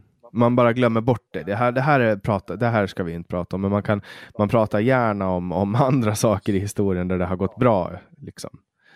Ja, eh, jo. Och, och i, i, Finland har vi inga problem att prata om att, att vi hade samröre med nazisterna. Jo, Hitler visst. kom på besök till Finland. Jo. Eh, och, och eh, fångar från Röda armén som var judar blev utlämnade till tyskarna. Det var inte jättemånga, men det var några. Eh. Mm. Nej, men och, det skedde arkebuseringar på gatan. Man sköt kommunister på gatan i Finland. Jo, visst. Eh, och det är ingenting som man heller har, har liksom eh, hymla om. Det har hänt liksom. Ja. Det kom till och med ett jubileumsmynt. Jag tror man fick stoppa det, men det var ett jubileumsmynt där man, där man såg eh, finska män avrätta finska män med, med de här gevären. Och det var för, att, för bara något år sedan och det var för att minnas ja. att det här hände i Finland. Liksom. Vi ska inte glömma bort det. Eh, och, och, och, det här har ju gjort att det har blivit en hel del historierevisionism i Sverige i efterhand. Eh, och man gör nya upptäckter lite nu och då att oj, det här hände under andra världskriget. Och nu har det ju varit en, en, en debatt som har pågått jättelänge kring Aron Flams bok. Ja, just det. Eh, som, som går igenom de här guldaffärerna och allting. och, och Eh, sen händer ju det här, alltså det är ju lätt för folk att bli konspiratoriska när en, en, eh, en judisk man kommer från från, från liksom komikens värld, han är komiker och skriver jo. en bok och helt plötsligt händer allt det här som hände honom. Uh, det vill säga att boken först då uh, blir beslagtagen av polisen och sen så får han sitta i två rättegångar angående mm. användningen av den här tigern. Mm. eh, att det är lätt att bli konspiratorisk och tänka att kan det vara så att det har med bokens innehåll att göra? Ja, jo, det är väl lätt att bli det om, om man nu liksom tror på konspirationer. Visst, jag kan förstå. Alltså, jag tror inte det, men eh, alltså, hela, hela den här, det, det var ju en absurd rättegång och där är jag ju själv på Arons sida. Att, att det blir konstigt att inte få använda den symbolen. Eh, mm. Men bokens innehåll i sig, jag menar det Aron säger är ju inte någonting nytt utan han gör det ju polemiskt för att han är arg på Socialdemokraterna. Eh, och han är väl säkert arg på, på hela Sverige kanske och hur Sverige betedde sig gentemot Tyskland och gentemot judarna och så vidare under 30-40-talen. Det finns ju vissa saker som han har tagit fram som man inte har eh, pratat om tidigare i debatten. Eh, vissa källor och sånt när det kommer till de här guldaffärerna eh, som han inte får cred för. Det kanske är så, jag vet inte det. Jag, och sen, jag är ingen historiker och eh, men, men jag vet ju att historiker har sågat hans bok. Och han är ju inte själv en historiker så att ja, men det kan vara ja, så. Det, det kan en, vara så. Det är ju en populärkulturbok. Liksom. Det, är ju inte en, det är ju inte en avhandling nej, nej, som ska nej, vara det gör han inte anspråk på heller. Nej, visst, ja, visst. Och det, finns, det är väl en historiker som har fått betalt som har varit emot det, men sen finns det flera historiker än så som har, har hyllat boken.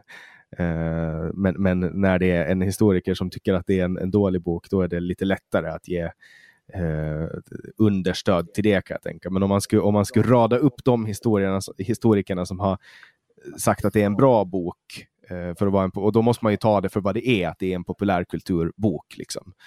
Eh, eller en bok inom den populärkulturella eh, kategorin och inte en avhandling. Nej, nej. Så att den, den bör ju läsas som det. Men eh, till dina litterära verk så hör ju Uh, den här boken då som vi pratade om, det var alltså svenska nationalsocialismen, ja, ja, medlemmar och sympatisörer ja. 1931-1945. Sen har du skrivit en bok om uh, adoption också. Ja, eller flera kan man väl säga, men visst. Uh, ja, dels var det ju min avhandling då som kom 2005. Men då handlade det mer om hur koreanerna ser på att de har adopterat bort så många barn, sådana som mig då. Eh, och sen har jag skrivit en bok ihop med en annan forskare, Karina Tigervall, om att vara adopterad i Sverige. Och alldeles nyligen då i våras här nu så gav jag ut en bok om hela debatten om adoption i Sverige på 60 och 70-talen. Som egentligen är en bok om svensk antirasism. Så adoption, att vara adopterad, handlar det om en, en jag, jag, kan bara tänka mig in i det, men som jag tänker mig in i situationen så handlar det om en, en, en jakt på identitet. Ja, för många är det ju det. Men för andra så är det inte det. Men visst, när man läser om adopterade i media så är det ofta det det handlar om. För att som jag har förstått det så finns det ofta en, en vilja att hitta sina föräldrar vid, någon, vid något skede. Eh, ja, fast som sagt, jag skulle inte säga att det gäller majoriteten, men de man läser om, där är det väl så. Eh, men de allra flesta gör inte det. Eh, det kan jag säga. Eh, men visst, i stort sett som du beskriver det. Hur, hur var det för dig då att växa upp som, du, du är adopterad från Sydkorea? Korea, Korea. Sydkorea. Ja, ja. Och hur, hur, när blev du medveten om att du inte var som de andra i din omgivning? så att säga? Det var väl tidigt. Jag menar, jag växte upp i en liten stad ihop med min syster från Korea och det var en ganska homogen stad på den tiden. Som Sverige stort var på 70-talet då. Eh, och Eh, så det är väl någonting som hon och jag visste om, alltså redan från när vi är medvetna om, jag menar, inte vet jag, när man är tre, fyra år kanske. Och blir mera medveten om sin omvärld. Eh, och erövra språket och sådär. Eh, men att bli intresserad av adoption och av Korea, det kom mycket senare. Det kom ju när jag, alltså det var sent 90-tal skulle jag säga. Mitten, ja, alltså när jag var vuxen, ung vuxen. Vad var det som tände det här intresset då? Ja, det var att jag blev medlem i en förening för adopterade från Korea i Sverige då.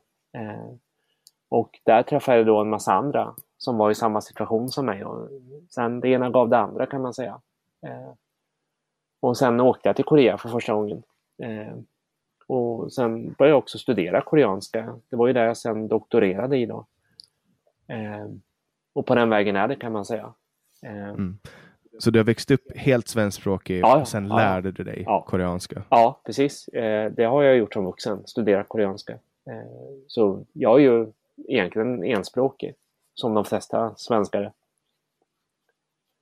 Så det är någon form av, du vill liksom återerövra din uh, identitet eller vad, vad, så jag ser ja, det som det, någon form av... Man kan väl se det på många sätt. På ett sätt kan man, alltså det är väl ett sätt att se det på. Ett annat sätt är att säga att jag får tillgång till ett annat land utöver Sverige som jag då har, kan upptäcka på mitt sätt. Vilket jag anser att jag också har gjort. Eh, för det är ju inte så, jag menar, Korea som Sverige, det är ett land, det är som Finland.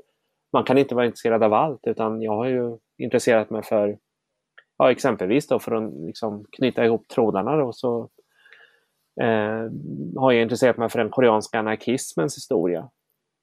Eh, för att jag då har den bakgrunden i Sverige eh, och så vidare. Mm. Uh, så så den, här, den här frågan om adoption, uh, hur hade, här, hur, hur hade för dig påverkat alltså intresset i vithet och, och, ras att själv vara en del av då en minoritetsbefolkning kan man väl säga? Att asiater jo. i Sverige är väl en minoritetsbefolkning? Ja, nej, men det har ju varit avgörande såklart för, för att jag började forska om de här frågorna, så är det ju. Uh, och sen är jag då, alltså Ehm, den allra, alltså de allra flesta som forskar om rasism i Sverige gör ju inte det i relation till adopterade utan det gör de i relation till invandrare eller barn till invandrare. Ehm, så jag kom ju lite från sidan kan man säga. Jag var ju ganska udda på det sättet som, som då eh, liksom närmade man frågan om ras och rasism via adoption och adopterade. Det, det är inga andra knappt som har gjort det. Några, så, som sagt, de allra flesta som, som är av forskare om rasism i Sverige eller som är engagerade mot rasism, det är ju i relation till invandrare. Mm. Så för om, om, om du och jag inte skulle, nu ser ju inte vi varandra uh, när vi sitter och spelar in det här, men om, om jag aldrig ska ha sett en bild på dig, då skulle jag bara utgå från att du var, från att du var en vit svensk. Uh, ja, ja, för så gör, utifrån hur jag pratar och så, ja. Visst. Exakt. Ja. För det, det är ju en helt vanlig, det är en helt vanlig fördom.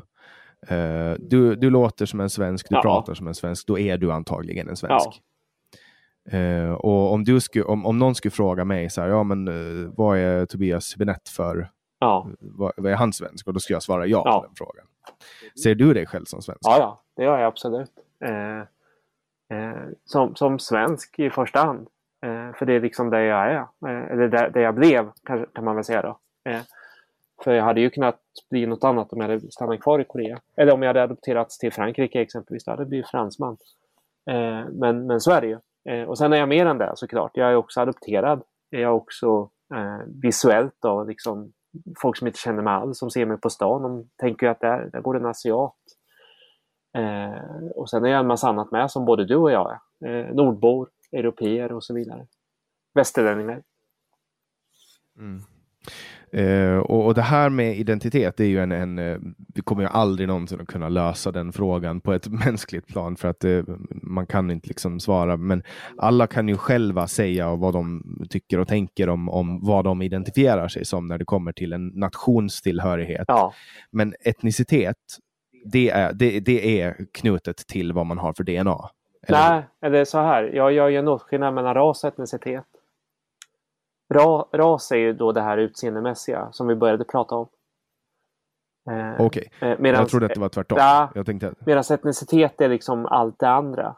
Eh, det är hela det här kulturella paketet som innehåller sånt som språk, religion, värderingar. Eh, ja, det finns så mycket annat. Vilken mat man äter, det är ju väldigt kulturellt. Vad vi dricker, det är kulturellt. Eh, ja. ras, okay, ras är alltså DNA och etnicitet är alltså så att du är etniskt svensk? Ja, det skulle jag säga. Om man, om, på det sättet skulle jag säga att det är det korrekta sättet att använda termen etnicitet på. Sen mm. vet ju jag att folk som pratar svenska, de, när de, alltså, eftersom vi inte pratar om ras och, och vithet i Sverige så, så pratar vi istället om etniska svenskar och då menar vi vita svenskar. Men vi kan inte säga vita svenskar eftersom det är nästan är tabu att göra det. Ja, då är man nazist liksom. Ja, eller många vita svenskar skulle också ta illa upp. De vill inte höra att de är vita. Eh, de tycker det är obehagligt om, om man liksom... De, de, de är inte vana vid det i alla fall. Mm. Eh.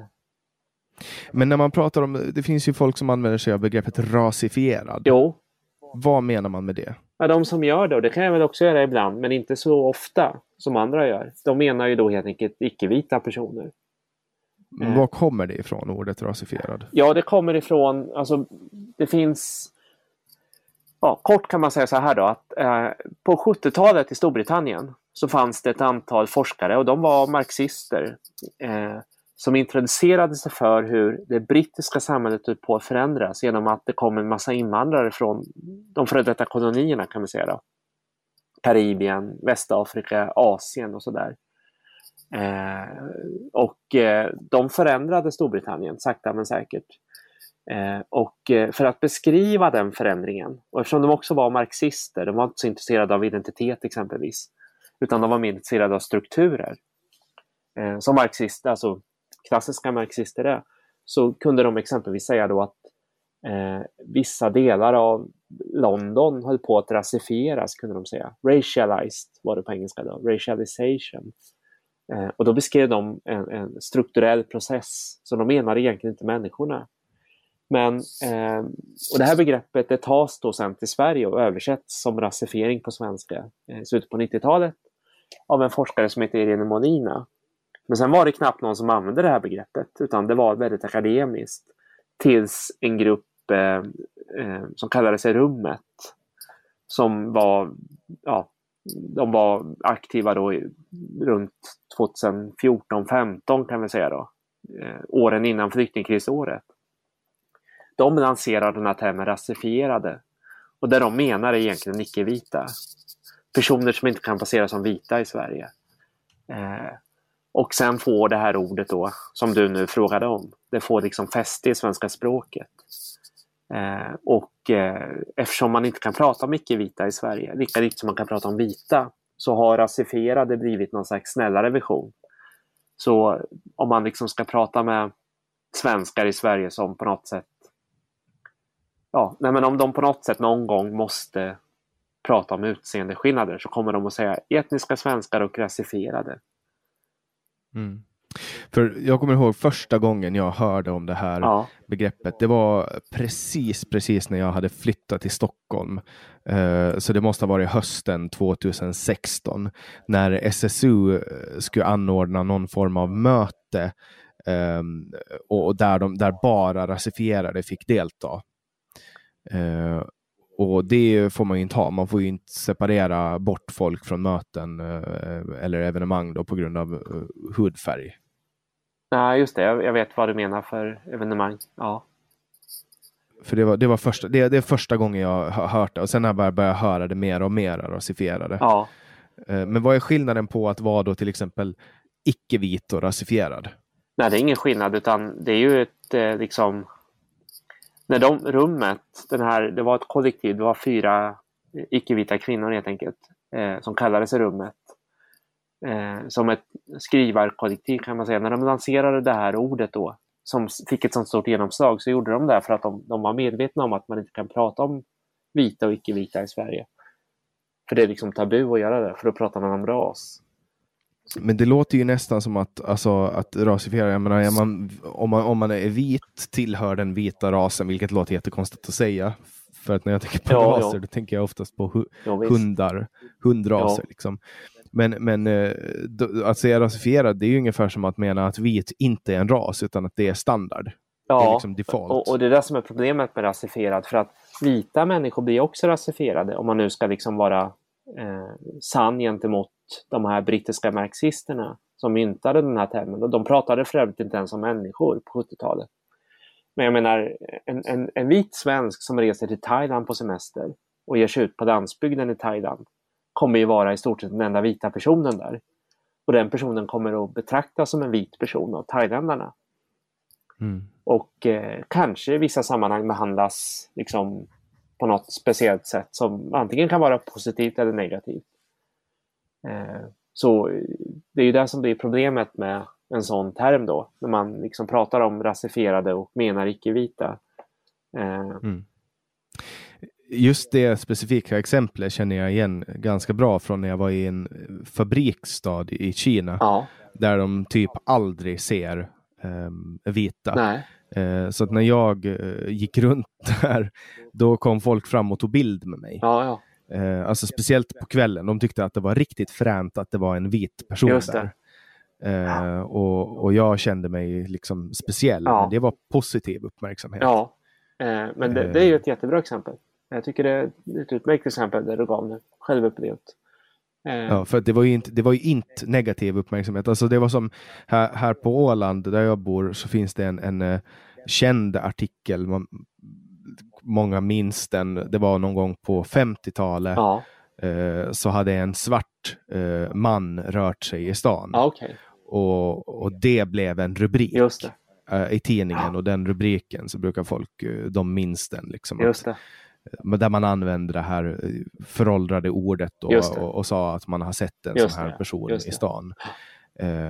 Och och det, det, var, det är också inte, det, är ju inte, det var inte heller negativ Nej. uppmärksamhet Nej. Eh, på det sättet, utan det var mer så här, det här är exotiskt, det här är ovanligt. Ja, för det var så moment på Åland på den tiden. Ja, men det var ju inte så att någon, det fanns ju inte på det sättet fördomar mot svarta här. Alltså varför, var skulle de ha kommit ifrån? Alltså, de, de huserar väl mera i USA, Eh, tänker jag. ja, där ålänningar liksom svenskar och fin, finnar, alltså alla europeer på den tiden, om vi pratar om 50-60-talet, de hade ju, de växte ju ändå upp med, alltså vad det nu kunde vara, men filmer och barnböcker och annat där det fanns vissa Ja, så idéer det, fanns ju, det fanns ju idéer, Ja. fördomar, det är Ja. det jag menar, men det fanns liksom inget hat. Nej, det gjorde det ju säkert, säkert inte. Det var ju liksom inte ett utbrett förakt att ja, den här, eh, de här ska inte vara här, Nej. det här är parasiter. Det är alltså, mycket som troligt att det inte var så. För, för om man jämför med hur, hur judarnas situation har varit I Europa, ja. eh, Visst. i Europa, där de har liksom Det- klassats som, som djur, som Ja, kackerlackor. ja, det är skillnad. Det är skillnad. Eh, och därmed kan man säga att judarnas situation i Europa, den går att jämföra med svarta situation i USA på det sättet. Även om det också finns skillnader. Men eh, ganska mycket är det ju så. Och det fattar ju inte alltid amerikaner. Och vice versa. Alltså, vi europeer har ju ibland svårt att förstå att vita amerikaner kan ha, alltså se på svarta människor, svarta amerikaner på det sättet som vissa gör tyvärr. Och vice versa då så kan en del vita amerikaner eh, ha svårt att förstå hur europeer behandlade judar historiskt. Eh, Mm. så, så det är bra att du nämner judar här för att det är, eftersom de flesta judar lämnade Europa, de som överlevde förintelsen, efter 1945 så, så är det liksom nästan bortglömt det här med eh, alltså att det var ju den, den stora minoriteten i Europa, de var ungefär lika många som muslimerna idag, procentuellt sett då.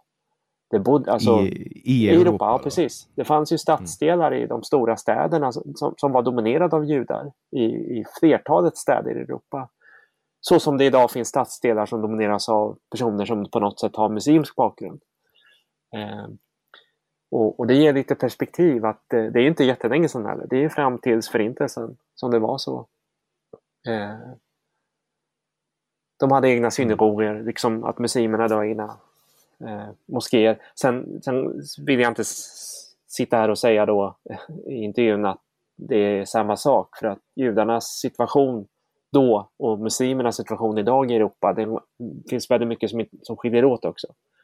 Men, men Mm. i liksom antal människor, i närvaron, alltså om du gick på gatorna i Wien på 30-talet så, så var du medveten om, om du inte själv var jude då, om du tillhörde den kristna majoritetsbefolkningen, då, då tänkte du på judar som kanske dagens vinare gör idag när de tänker på muslimer. Mm. Eh, Ja, och sen alltså, beror, beroende på hur mycket kulturellt eh, engagerad man är som, som jude så, så är det ju, varierar det ju med religiös klädsel. ja, att visst, eh, att visst. judar har ju också, om, om man jämför dem med, med muslimer, så är ju muslimer är ju bara en del av en religion, medan judar också är såväl del av en religion som ett folkslag. ja, de blev ju det till slut. Visst. Eh, så det, det, visst är det så. Eh, och eh, det blir ju komplicerat att jämföra de här grupperna också. Så är det ju. Eh, vi har ju ganska stor grupp konvertiter när det gäller muslimer. Det fanns ju inte med judar på samma sätt. Nej, och de är inte öppna på, på samma sätt som, som islam är heller. Alltså islam, eh, grundidén är ju att alla eh, i världen då ska bli muslimer. Eh, men att man kan leva sida vid sida med andra religioner. Eh, alltså, Jo, de jo. är öppna för att folk ska kunna komma in Jo, i, i Ja, islam. Eh, men islam är den rätta eh, tron, medan judar är, de är ett folk. Liksom, som, De missionerar ska inte. De missionerar inte. Visst. Nej, och sen har de också att du, du ska ha den här, det finns ju mycket rasism i Israel mot folk som inte är fullvärdiga judar, så att säga, som kanske bara har en judisk pappa. Ja, just det. Visst. För du måste ju ha en judisk mamma för att, att vara Jo. jude, rent folk, folkmässigt. Ja. Medan om vi tar det- du sa nu med muslimer, och Osmanska imperiet och på Balkanhalvön så var det ju många kristna som övergick till islam. Alltså genom århundradena. Det är de vi idag tänker på som albaner exempelvis eller bosnier. De är ju europeer från början och de var ju en gång i tiden för länge sedan kristna. Men med tiden, när århundradena gick, så övergick de till islam för att det fanns en sån möjlighet att göra det inom Osmanska imperiet. Och det, det tyckte ju den muslimska världen var bra så att säga. Det var man öppen för och accepterade. Eh, och idag är det många på Balkan som är muslimer just därför. Mm. Och jag, jag tycker ju att en, en, en bra värld är en värld där man har liksom avdramatiserat eh, religionerna och dess innebörd. Eh, alla människor ska ju självklart få eh, tillbe vem de vill så länge de får ut någonting av det och, och mår bra av det.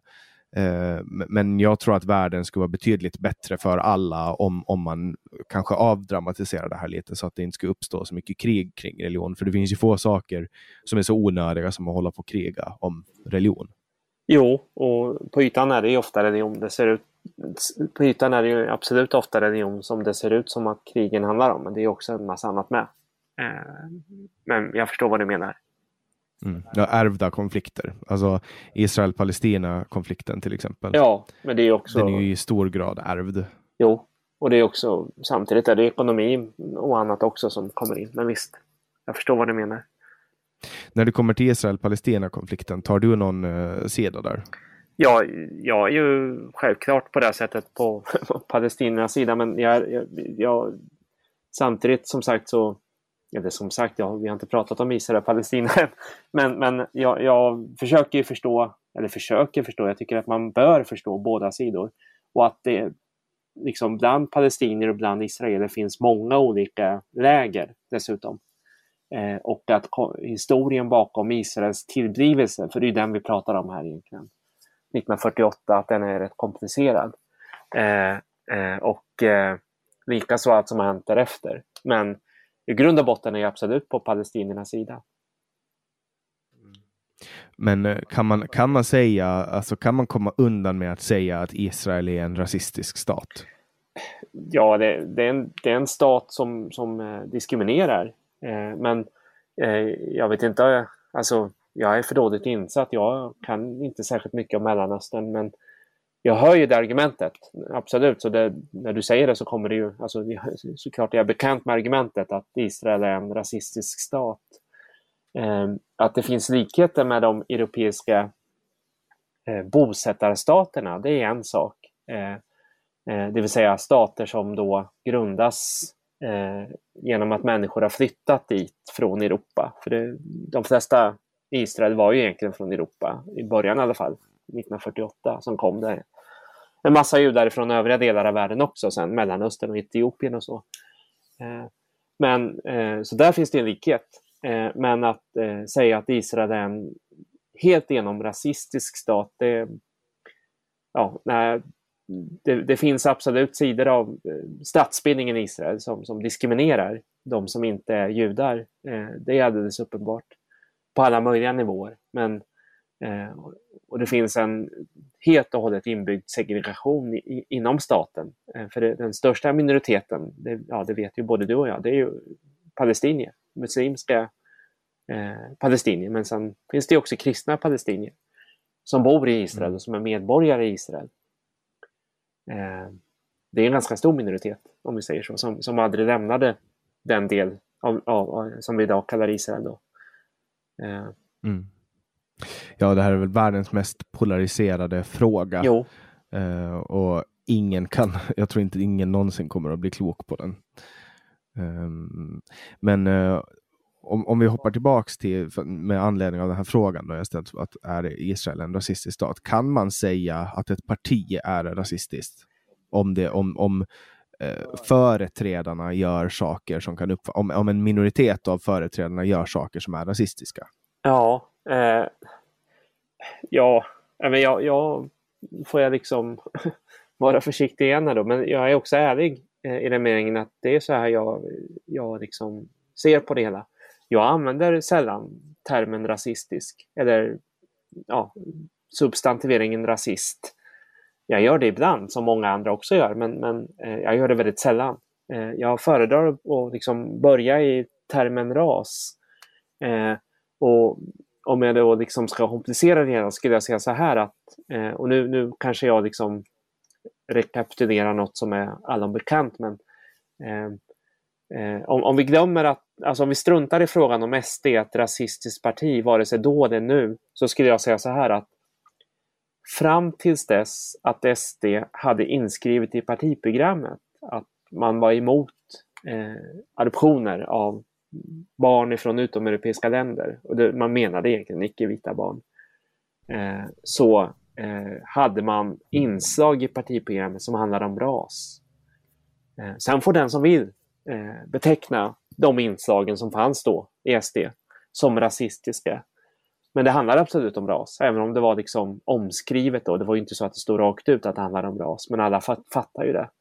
Men nu när det är borttaget, för det är ju borta idag, eh, så eh, är det lite svårare att liksom säga att, att det finns delar av SDs partiprogram som direkt handlar om ras. Eh, och dessutom gjordes det ännu mer revideringar i partiprogrammet under Örebrokongressen eh, för var det två år sedan. Eh, alltså senaste gången SD hade partistämma.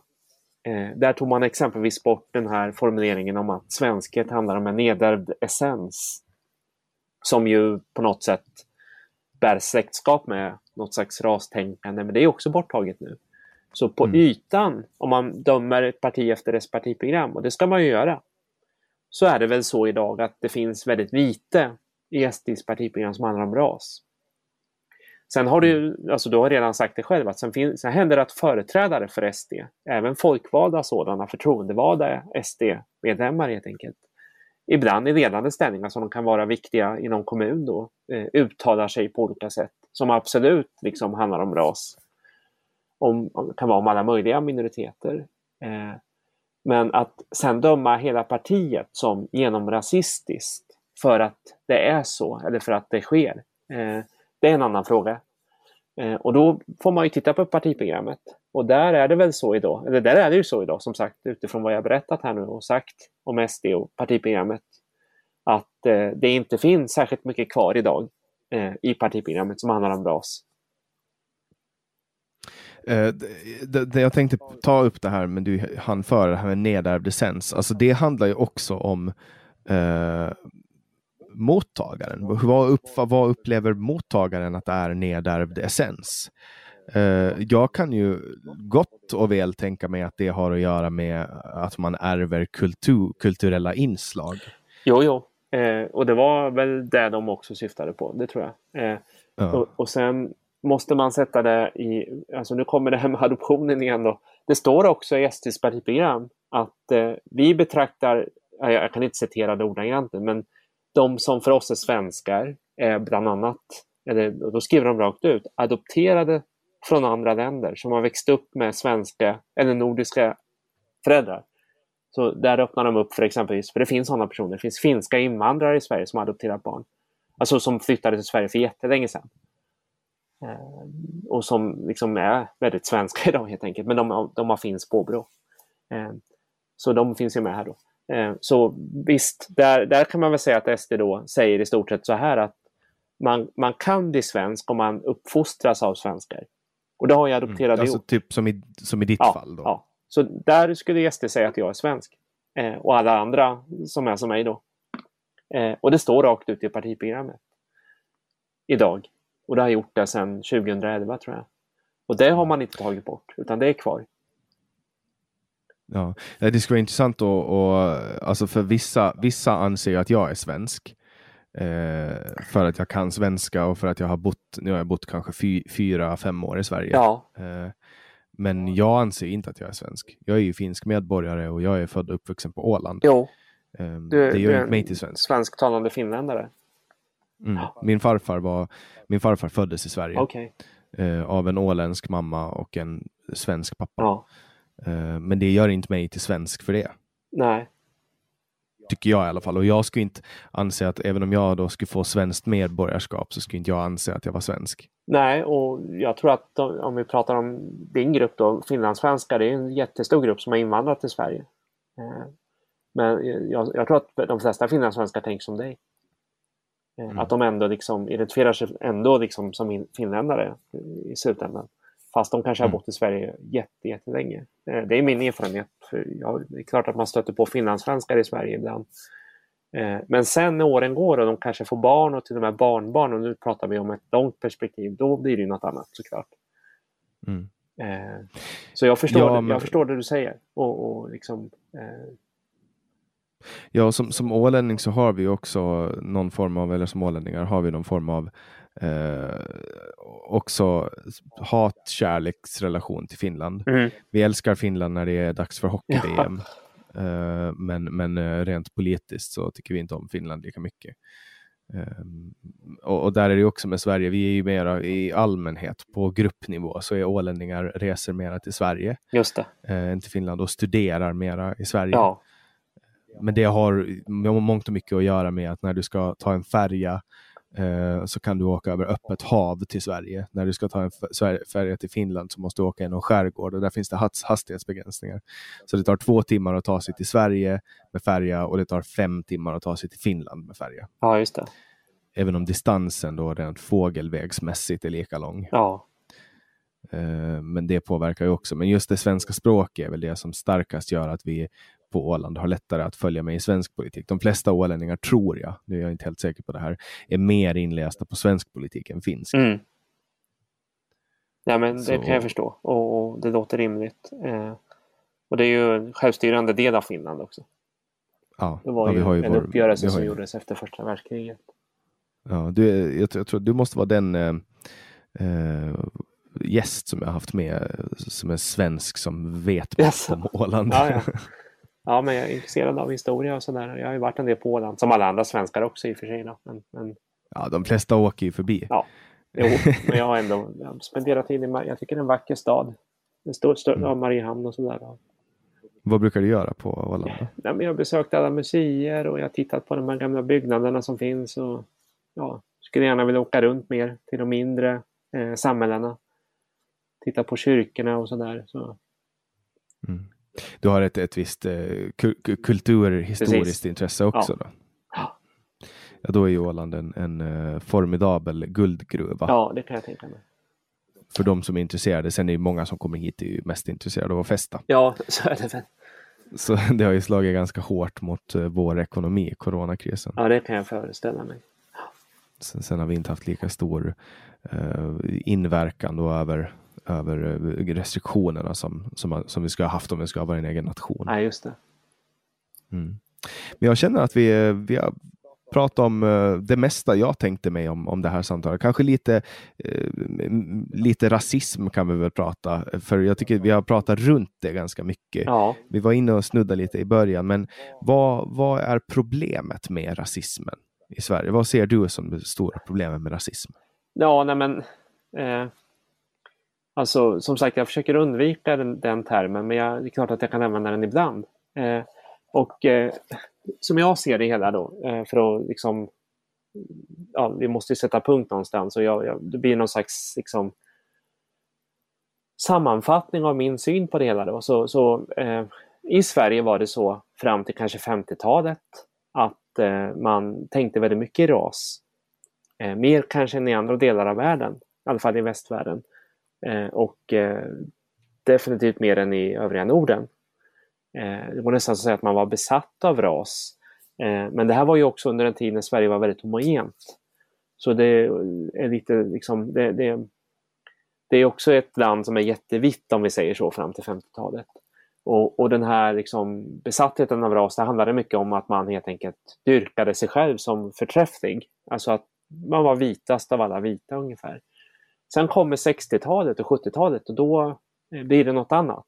då, då växer den här, jag kallar det ju någon slags vit antirasism fram då, som är jätteradikal just i Sverige. Och eh, idag, för att liksom ja, hoppa fram i tiden då, komma in i nutiden, så lever vi i Sverige med arvet efter båda de här eh, alltså synsätten då.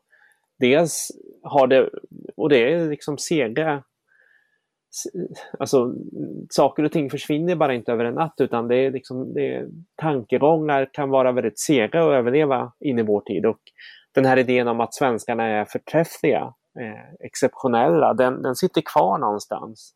Att vi är lite bättre än andra. Nu är det ingen som tänker att vi är bättre liksom, rasligt, utseendemässigt. Det är, det är väldigt få som gör. Det är väl nazisterna och en del andra kanske möjliga, men alltså, det är ju marginaliserat att tänka så. Men det sitter kvar någonstans att vi är liksom bättre som land och som folk. Och det är ett arv efter den tiden. Samtidigt har vi det här andra då som, som vi är från 60 och 70-talen. Och även, skulle jag säga, parti som SD måste förhålla sig till det arvet.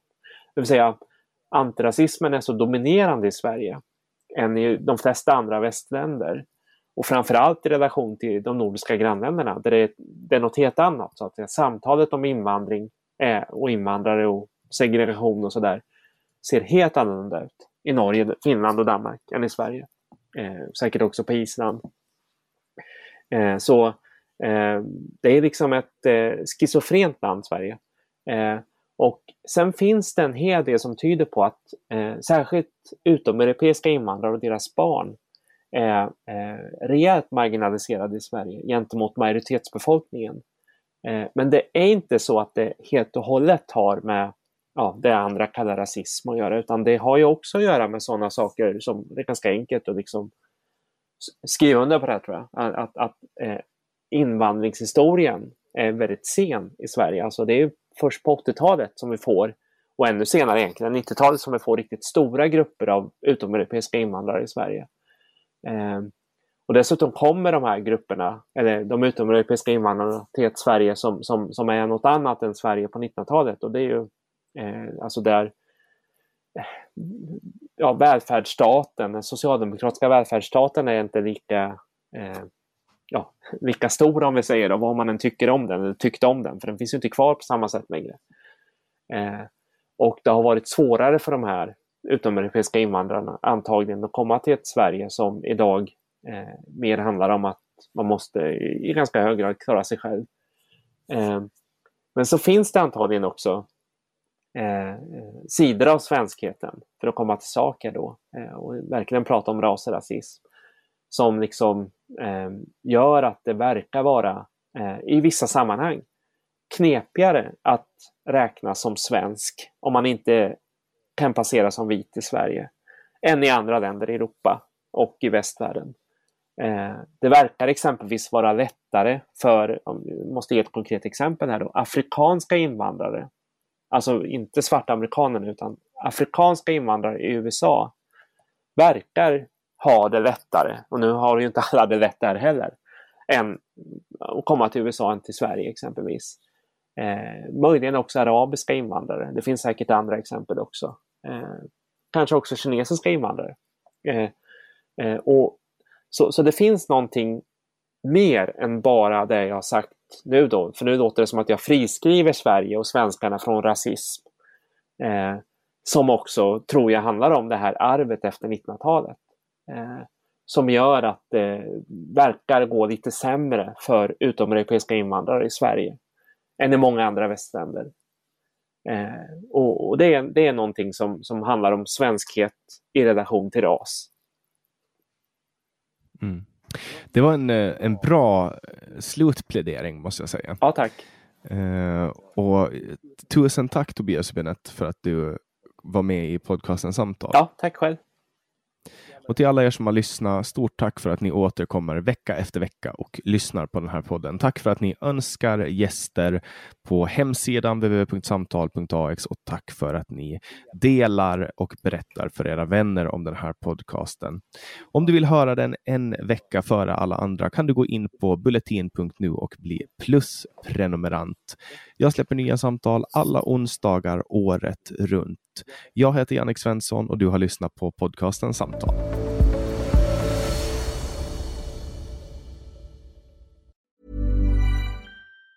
Mom deserves the best, and there's no better place to shop for Mother's Day than Whole Foods Market. They're your destination for unbeatable savings, from premium gifts to show-stopping flowers and irresistible desserts. Start by saving 33% with Prime on all body care and candles. Then get a 15-stem bunch of tulips for just $9.99 each with Prime. Round out Mom's menu with festive rosé, irresistible berry chantilly cake, and more special treats. Come celebrate Mother's Day at Whole Foods Market. Hey, it's Danny Pellegrino from Everything Iconic.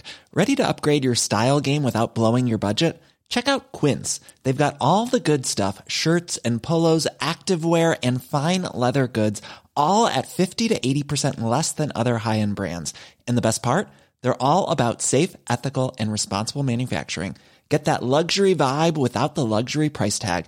Hit up quince.com slash upgrade for free shipping and 365 day returns on your next order. That's quince.com slash upgrade. When you make decisions for your company, you look for the no brainers. If you have a lot of mailing to do, stamps.com is the ultimate no brainer. Use the stamps.com mobile app to mail everything you need to keep your business running with up to 89% off USPS and UPS. Make the same no-brainer decision as over 1 million other businesses with stamps.com. Use code program for a special offer. That's stamps.com, code program.